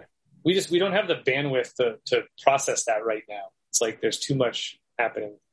God, it's like that fascinates me. That's we should do a whole nother. We'll do another episode on that. Just like the just the idea of extraterrestrial life and what it would yeah. take for them to get here. Yeah. And if they resemble yeah. anything we can interact with once they get here. Yeah. In in the, the the chance of that is infinitesimal. It's so tiny. Like it's yeah. crazy to me. Well, and, and that's the thing is like I feel like yeah, if we look at it based on our limitations of what we know about the universe and how what our experience is with the universe like yeah it's infinitesimal but like if we open the door to sort of like beyond what we can understand with our feeble minds then it's like yeah there are ways around all that shit you know so it's like okay there were things i was going to mention because they fall into the overall supernatural category but i'll wait if we're going to do an actual alien yeah let's we'll, we'll do an alien one because i'm also fascinated by that yeah. Oh, oh yeah. So that was one that you mentioned. Yeah. So like me and my um, my college roommate, we like at our the fine arts center at URI. Oh yeah, yeah. You know, we were like, I think like either people told us it was, yeah, a few people told us it was haunted. Like, what was it? There was, and again, this is another one of those experiences where like we were we were like just asking everybody like, oh, do you think this place is haunted? and or have you or just acting we were, we were asking the faculty like have you seen ghosts in this place? And my composition teacher without skipping a beat was like like oh have you ever seen any ghosts? He's like oh i could name them. Yep. i was just like what? And then um one of the other professors we asked him you know if he had ever heard like weird stuff. He's like you know there were definitely nights here when i would be like here like all night like working on this that or the other thing in my office you know you know and i think the where his office was like upstairs from like this little section of offices were like where the practice rooms were. So like in this corner of the building. So he's like you know and i know like you know i had been here all night. I you know i knew people were here late but then left. And like i had left my office you know would go to the bathroom and seen that no one was here. And i'd be in my office and i would hear like piano benches moving upstairs above my office this this and that you know um, so then like we were always like intrigued like we want to stay here we want to see ghosts you know or like you know supposedly every theater department is haunted because you know someone has died in some production at some point you know. So we used to go investigate the theater department and skulk around there and i think that's where we got the idea to like film a, a horror movie there and involve ghosts and stuff like that. But but yeah and all the time we were looking the closest thing the, the only weird thing that happened was at one point we were sitting there and like there was this like flash of light that we couldn't like explain like where it came from. And i think the minute it happened we ran to see if like oh was there like a car outside? And we didn't find it. But but again like th- there are many explanations for where a flash of light could come from. Just because we didn't find the source of it didn't mean Right. it's doesn't mean it's supernatural. But that was sort of an unexplained thing that happened. But yeah that's that's sort of like the closest to anything. I mean, we never um, although we we were kind of assholes and created a situation like that for someone where I think it was me, him, and his girlfriend had gone to see Titanic. I think we went to a midnight showing of Titanic. So Mhm. it was like, you know, three in the morning. We're like, oh, let's stop by Fine Art, see if there are any ghosts there. And there was a kid in one of the practice rooms. So we're like, oh, let's fuck with him. So, so we so we went into the practice room next to where he was practicing and start first started like playing the piano very softly and we had the light off in there and there's a window but you couldn't see in and so we'd play the piano but then hide up against the door so if he looked in he wouldn't see anyone and like we would like move the chair make you know make the chair scrape you know do all that stuff there was this weird like soundproofing stuff so we started like scratching the wall you know doing all this stuff and you know at one point he like you know he, he would like open the door like is anyone out here? Anyone here? You know, he started playing louder. At so at one point we just started like pounding on the piano keys, like doing these clusters, and he like starts like pounding on the door. I think he even like took his key and opened it, and we just like literally just like spilled out into the hallway laughing, you know. So it was like Yes. that's so that's and, and that's part of it too is like how many people who have heard of ghosts was it just an asshole like us you know, fabricating this experience for someone and they're There's like nothing oh, yeah. beyond the asshole potential of humanity, is what that tells me. I feel like there, yeah, there are plenty of people out there shitty enough to make people think they're a ghost to try to scare them, and that's you know, but Um, did you have a uh, great idea that goes nowhere? oh, so so it's not really a great idea. It was just it was just a perspective that I thought of. Um, so I will try without- to tiptoe around spoilers as Right. we have this So- discussion. I feel like one of one of the main spoil. Okay, so yeah, so there are mild spoilers for Spider-Man: No Way Home. So we'll say that. And I haven't seen it, but there have been things that were spoiled for me on social media. So I assume probably most people have also had those same things spoiled. or they've seen the movie. Right. Yeah. Because they're not chicken shit. Because there's one person who hasn't seen it, and it's you. See. I'm, I'm the I'm the person. It's gonna be my fault when it doesn't surpass Avengers Endgame. Be like, Uh-huh. oh, we were one shy. You know, um. So Spider Man's given you so much. He asked you for one thing. Be brave. Be brave like Spider Man. so so so Marvel's been really leaning into the whole like multiverse thing. yes. right? We we've kind of seen that sort of start to crop up. You know, it was hinted at in Far From Home, but then it was like, oh no, this is actually an illusion all caused by Mysterio. But then it's like, oh no, wait, the multiverse is actually real, and we get to see, you know, that really how the multiverse is functioning in um, in Loki. Yep.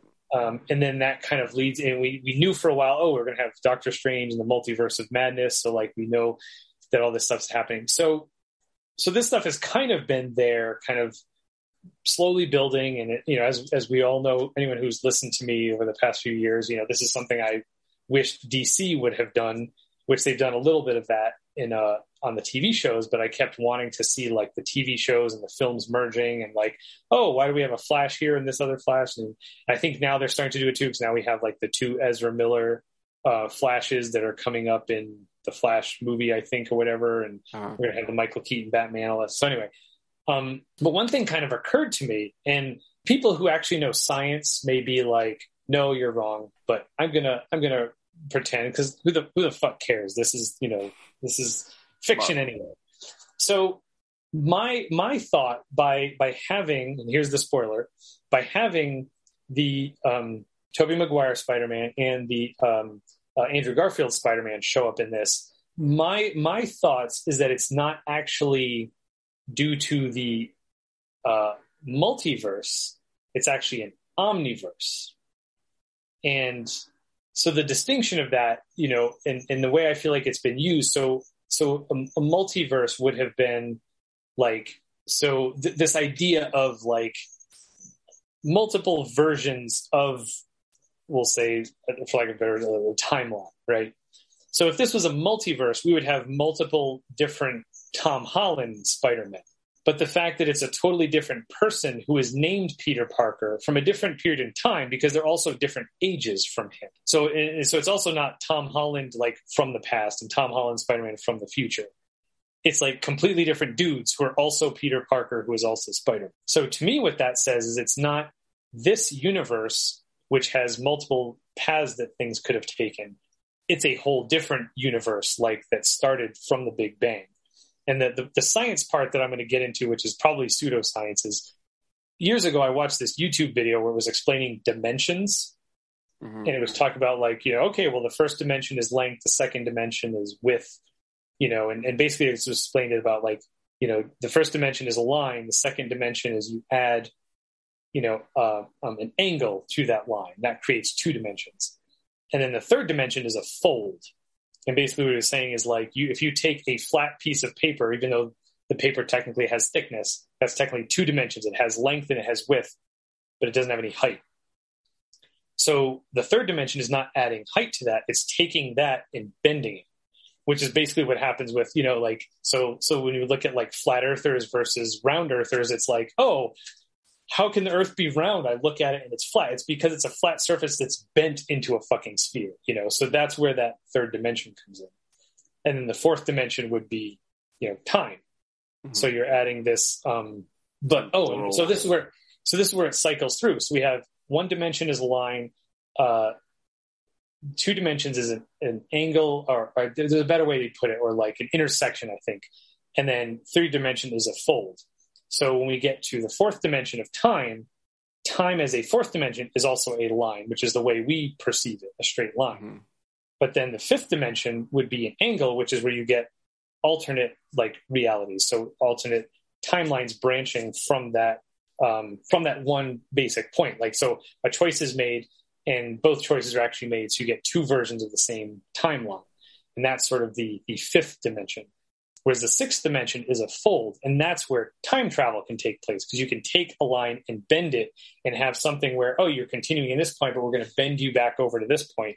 So the same way, like, you know, when you're playing a video game and you walk to the end of the screen and you pop uh, on the other end of the, the screen, is basically like, okay, even though the screen is two dimensional, it's like a cylinder basically. So I'm walking around the cylinder. Or, you know, the same way you could point one direction and start walking and you'd end up back where you started because mm-hmm. it's, it's yeah. round thin, you know.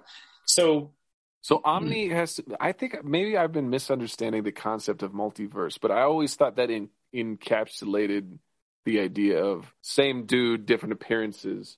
Because I always thought that the the decision like the thing that fractures or the the idea of like these different things all had their origin from different big bangs. Well, I thought so, that, the, the so origin the of that's each the, of those. Yeah, so I think that's the difference is that if you have one big bang that sprouts multiple different paths based on choices. So, like I said, if you had a, a Tom Holland Spider Man that had a different past than the Tom Holland Spider Man, we had multiple Tom Holland Spider Mans, that would be from the multiverse, from alternate paths that that Tom Holland Spider-Man could have taken. Whereas when we have completely different dudes as Spider-Man, I think th- those have sprouted out from a different Big Bang. And so, So the- yeah. the idea that it's a different Big Bang is an omniverse theory rather than a multiverse. I think. So. I mean, I'm kind of throwing these terms out there. Like, Okay. not, not- again, it's not. It's not like real, but like, um, Because when when I heard the concept, they said infinite variety, infinite versions, and in my head, that's like okay, if the Earth formed twenty years earlier, right. I would be born twenty years earlier, so that dude's gonna look different. Like, you know what I'm saying? Like, I, I feel like there's all these. It's the butterfly effect writ large, as large as possible. I guess I've never really thought of it being specific to like one big bang. I don't know. Well, I guess that's part of it. Is if you look, yeah, if you look at one Big Bang, I think maybe part of it has to do with the, the fact that the universe, on like a you know planetary level, is going to develop the same. And maybe this is part of it. You know, again, like I'm not a scientist, I don't know, but like the idea of the multiverse to me stems from yeah the idea of choice, right? And you know, you're making different choices which are happening simultaneously, oh, creating split paths. That, Gotcha. but, but you're it's it's still it's still you, you know. Gotcha. Whereas, like you said, if the Earth develops 20 years earlier, that didn't happen in this universe. That would have to be in another universe. Right. But it's not the different choices you make, kind of spawning different versions of you based on the choices you make. I guess I never really thought about when I think about the multiverse. I don't really think about choice so much as I think about randomness. Well, and yeah, And and I guess that obviously, uh, those I are mean- wrapped up with each other. Obviously, but like, Yeah. go ahead.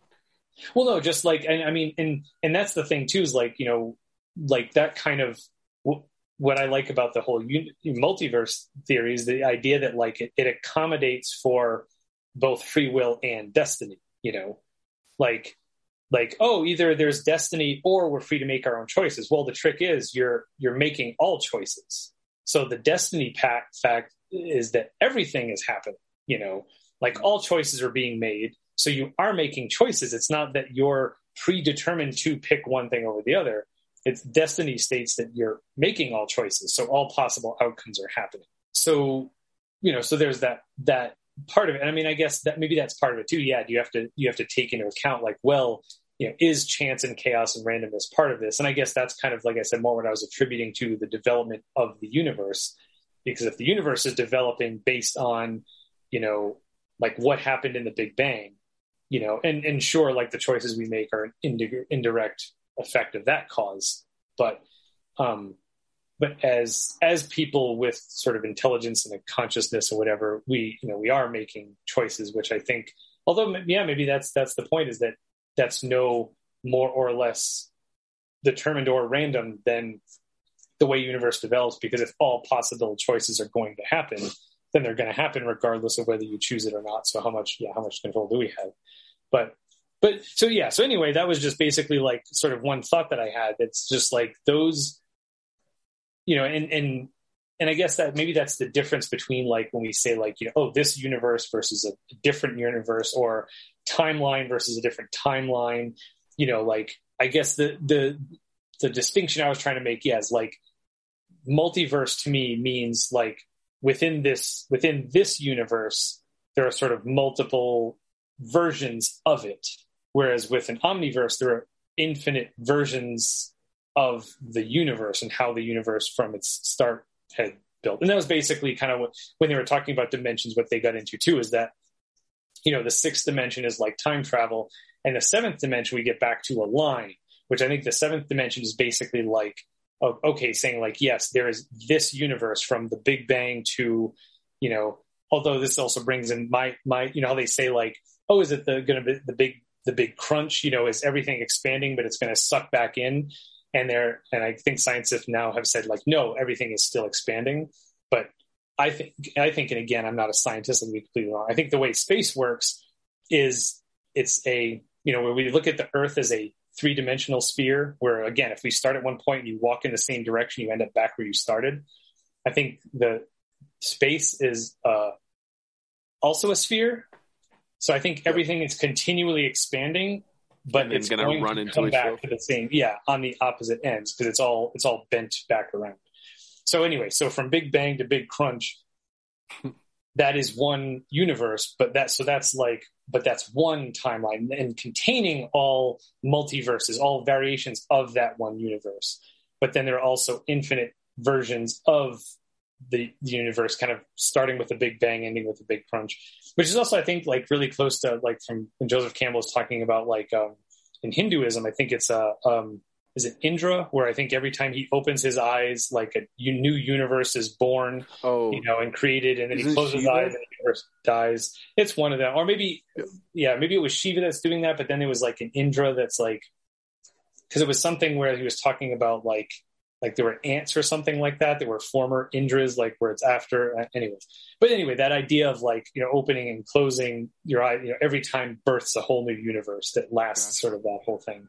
So you know, so yeah, so the idea that it's like you know, I feel like we think of the universe as infinite, being like space. Oh, it goes on forever, but like that's still limited to just this one version of what the universe is doing. So I think there are infinite here. So I think so I think that's where the you know so I that's why I threw the term omniverse in there, where it's not just talking about our universe that has sort of infinite paths to how the people who have developed in this, you know, again, so Tom Holland Spider Man, he's also made infinite choices where, you know, there there are infinite versions of him. You know, maybe in one version his MJ died, and one she lived, and one you know Uncle Ben died, but instead Aunt May died. You know that type of thing. So that's one whole universe. Was I feel like the it's a completely different universe where, um, like Andrew Garfield and then Tobey Maguire. So so I think it's and I don't know if this was their intention, but it was just sort of a thought I had where yeah, like if we're talking about well, because like look at with with Kang, right? How he's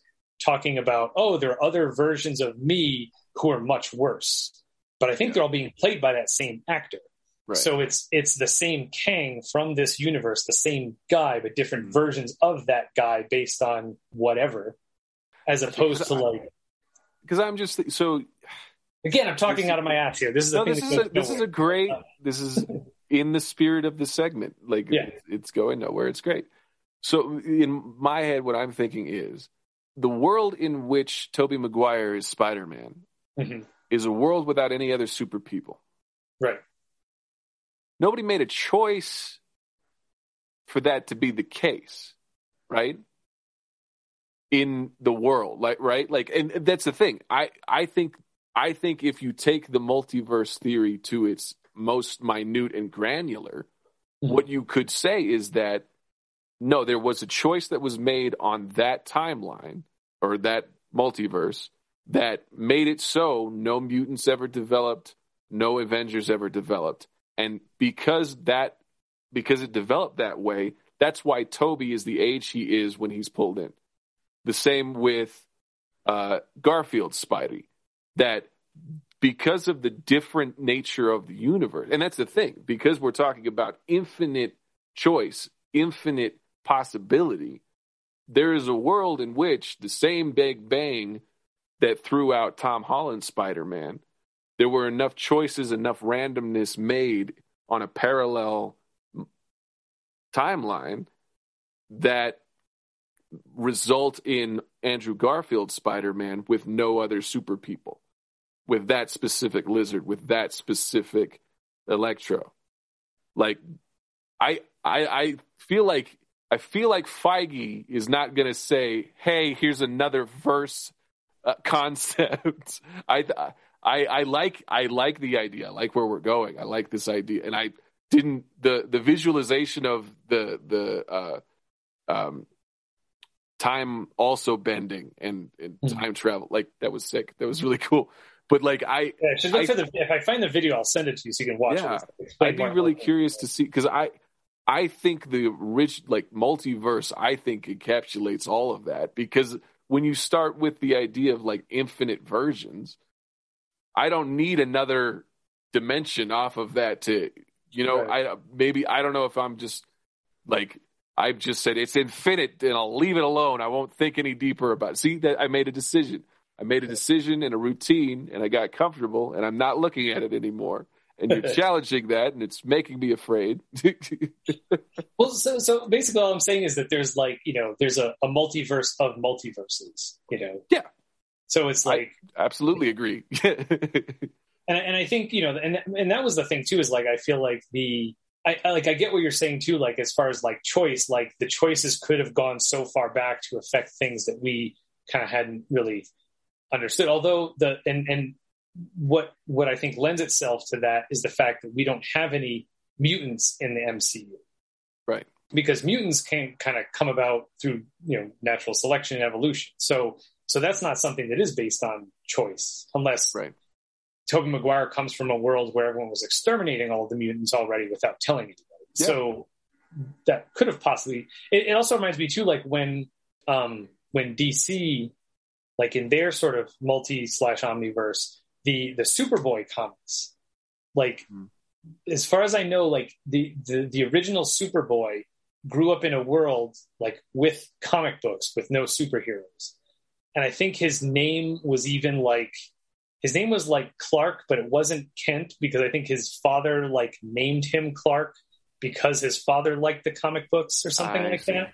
And then gotcha. he ended up having superpowers and was like, oh shit, I have superpowers just like my favorite comic book. And I think he was the only one in that world who had superpowers.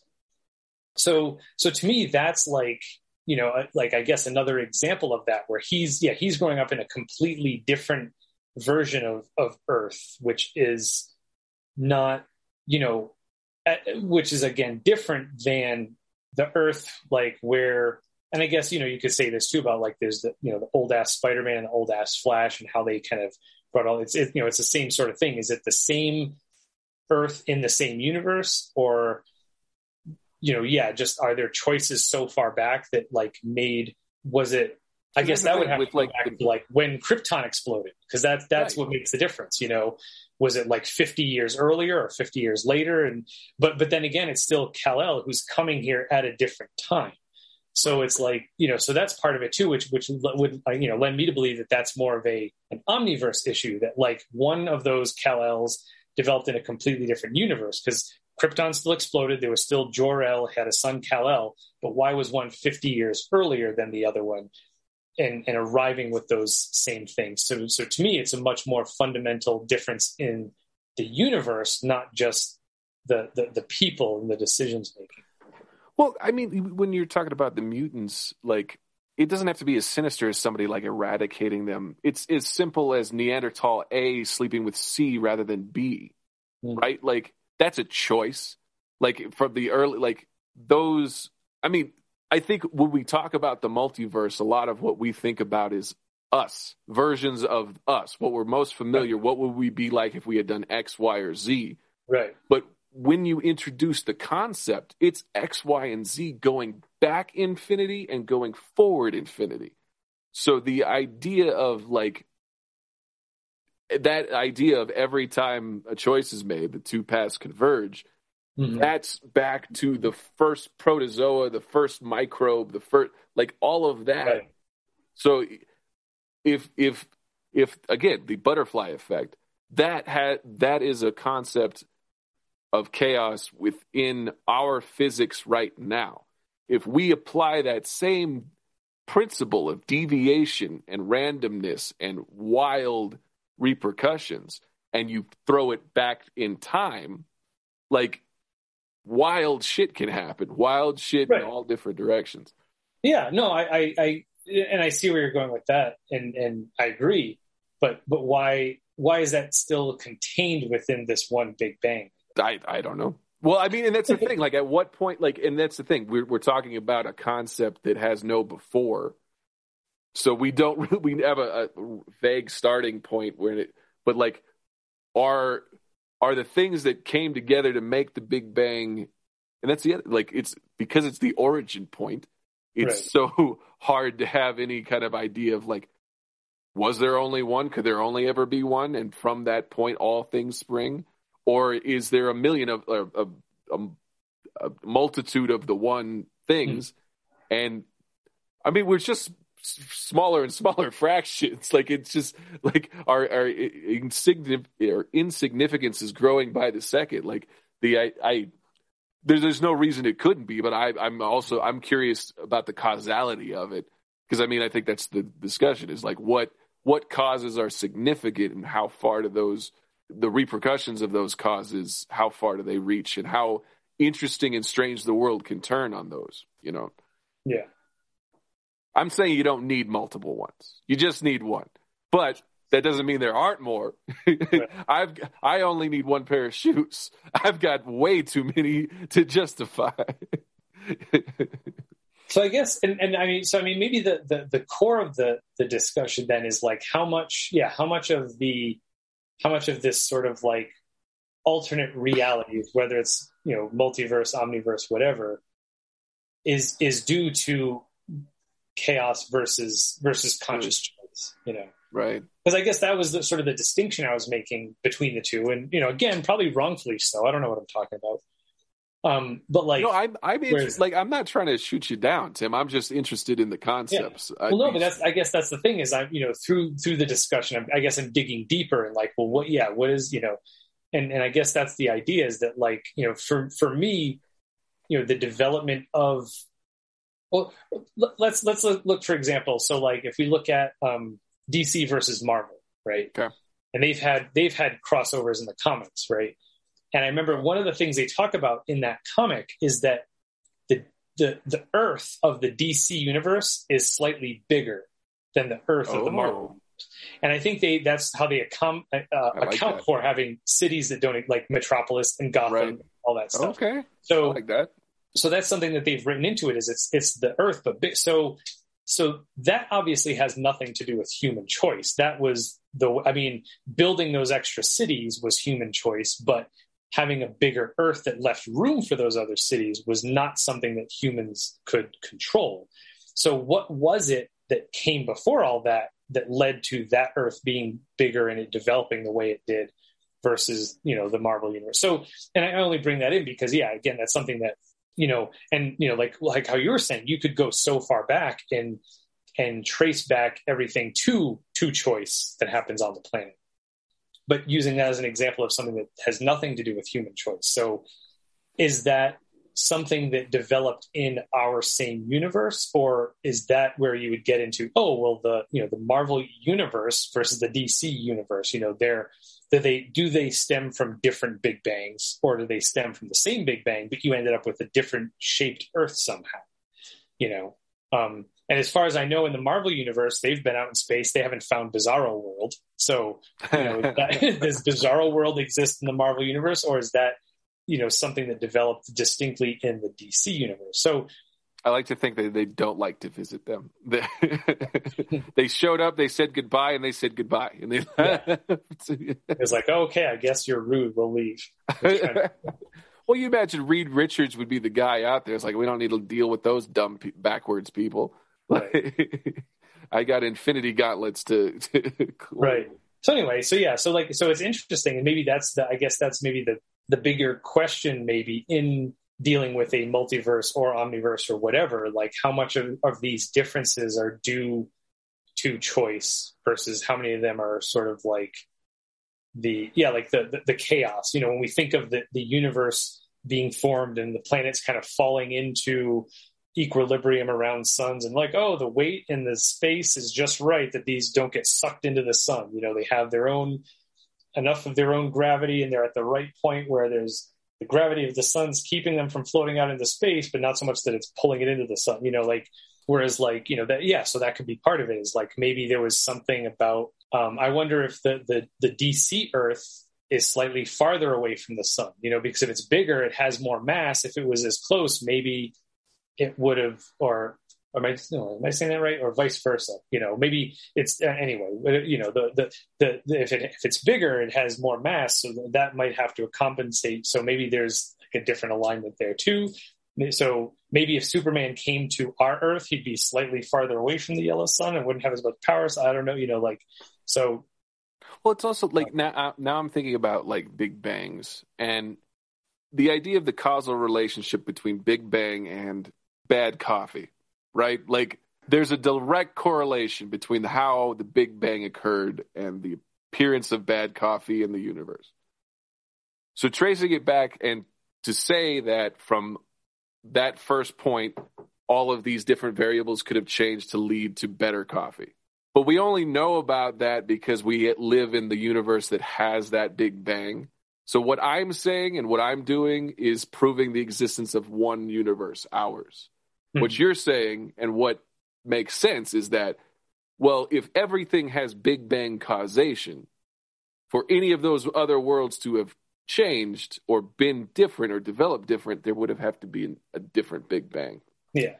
I, yes. I guess that's part of it. Is if you're looking at the Big Bang as a singularity, where it's like, okay, this is where things kind of, and I guess that's part of it. Is like, yeah, so you have to assume that like one Big Bang would produce different outcomes. Yeah, it would have to be. Goes, Big Bang would not for it to be a soul like it would have to be the big bang does more temporally and across more dimensions than just time and space you know like because for the ramifications of a single event to result in every possible event for every possible scenario right like it would have to uh, be an occurrence different than rapid expansion through space and time like yeah. it would have to have some other quality that we are not aware of to be a singular event.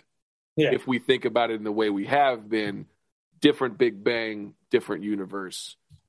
For it to be a singular concept, it has to exist in more than the dimensions we were talking about. Jesus, that that sure went nowhere.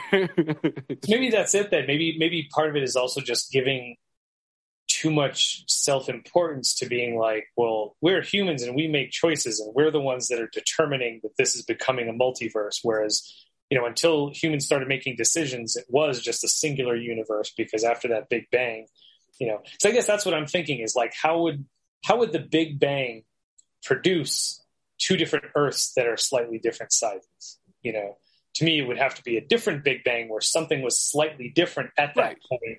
The explosion the would have to yeah. be different. Yeah, I, I, yeah, that's that's what made it click in my head, and that's what yeah. I was trying to say is that the the starting point has to be different in some way yeah. to justify a completely different universe, and that supports the omniverse theory, where there are m- more than one Big Bang, and that is why there are different instances of re- reality in that way. Well, no, go ahead. well, I was just going to say, like, you know, it, it, it also plays into, or, I guess it adds another layer, this idea that, like, you know, whether it, it is within the same multiverse or different multiverses within the omniverse, we still end up with a Peter Parker, you know, and, and you know, like right. you were saying, oh, this could explain how he's older and how this happened, but he's still Peter Parker. Like, there's still this, we need this Peter Parker who is Spider Man, you know, and, um, which which is different from the whole thing. I mean, you know, we have Mar- Miles Morales as Spider Man, but that still came in the wake of Peter Parker as Spider Man. You know, that's like a next generation Spider Man, but there was still a Peter Parker Spider Man who came before My- Miles Morales in that work, at least in the comics. Yeah, actually, no. I think in the in the, the oh yeah, that's right. Yeah, because there was still a, a Peter Parker Spider Man who died in Ultimate yeah. Spider Man. Yeah, yeah. Is no, that's what I was saying. Like I knew in, in, in the comics, Ultimate Spider-Man there was, but the, but I was thinking the, the Into the Spider Verse. Right. I couldn't yeah. remember if there, were, but it was an older Peter Parker who died, right? Yeah, it was like yeah. blonde-haired Peter Parker. Oh, right, yeah, like the Chris Pine. Right. Yeah. Yeah. Yeah. Yeah. Whereas, yeah, so it was like in the Ultimate Comics, he was like still like a teenager and died. Um, but anyway, so like it's just this really cool thing. It's almost like this kind of uh, this he, he, becomes this archetype you know like we need we need a peter parker spider-man you know to come through no matter which universe this is you know like we need to have that. Well see they have peni parker and um, peter porker and peter b. Parker is older too. Right. so like he's he's past peter a. Parker who passed away. So that even spider verse did the same thing where they pulled in people from these different origin like it has to be omni because we have peni parker is japanese and lives right. in an anime cyberpunk future like and so and uh noir spiders uh what is spider-man noir i guess is what yeah. is yeah mm-hmm. so like he's from the 40s like so he, like it's already it, that conversation started there because they're pulling in whichever version of Spider-Man, yeah, or Spider person, right. like with Gwen too, right? Like there's a Peter Parker in that universe, which leads to a Spider superhero. See, that to me would be more likely to be a multiverse because there was also a Peter Parker and also a Gwen Stacy, but there was whatever it was made the spider bite her instead of him. Right. So Yeah. it's not a And he different passes away. They Parker. switch. Yeah, yeah, yeah. There's yeah yeah, that that that's much more explainable because Gwen seems to be on the same age or, or trajectory as Miles right. in that movie or Spider-Man in another movie. Yeah. When it gets into the time, uh, when you add a dimension, everything gets really complicated. Yeah. Yeah, that's true too. Is it like is it from that same alternate timeline but in the future? You know, like yeah, like the the the you know, the one the one who he thinks is a homeless guy, is that the same guy or is it a different guy, you know, um than the I forget, yeah, the Peter A. Parker who died or whoever, you know, like so yeah. I don't know. Yeah, I just I I again, like that was just something that that I thought of It was just like you know, hey, this is this may be actually bigger. And I mean, I don't know that Marvel was thinking of it that way either. Like, oh, let's go omniverse. You know, like we're saying multiverse, but oh, spoilers here. You know, like yeah, like is it is it a distinction that needs to be made? It was more just, I guess, me more fanboying about it, where it's like. Like I feel like was there an example where that happened where it's like you know like or like yeah when you get time travel and it's like oh this is me this is you from the future it's like oh yeah you look like me but a little bit older or this is me you know you know that type of thing where it's it's the same person just at a different point on the timeline right. i feel like the multiverse is the same thing but a parallel point on the timeline you know so it's the same person but who had made different choices as opposed to it's a completely different person you know Right. It'll be interesting to see what because when they explain why there is the meeting of the Peters, there's a little bit of like playing towards one side of this discussion. Mhm. So like there's like I think we're we're overthinking it, which we are we that's what we do.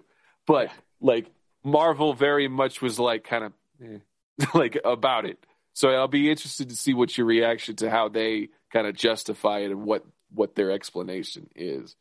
Um, I, we're we're building to that uh, Spidey Christmas special. We're we're getting some really good content here.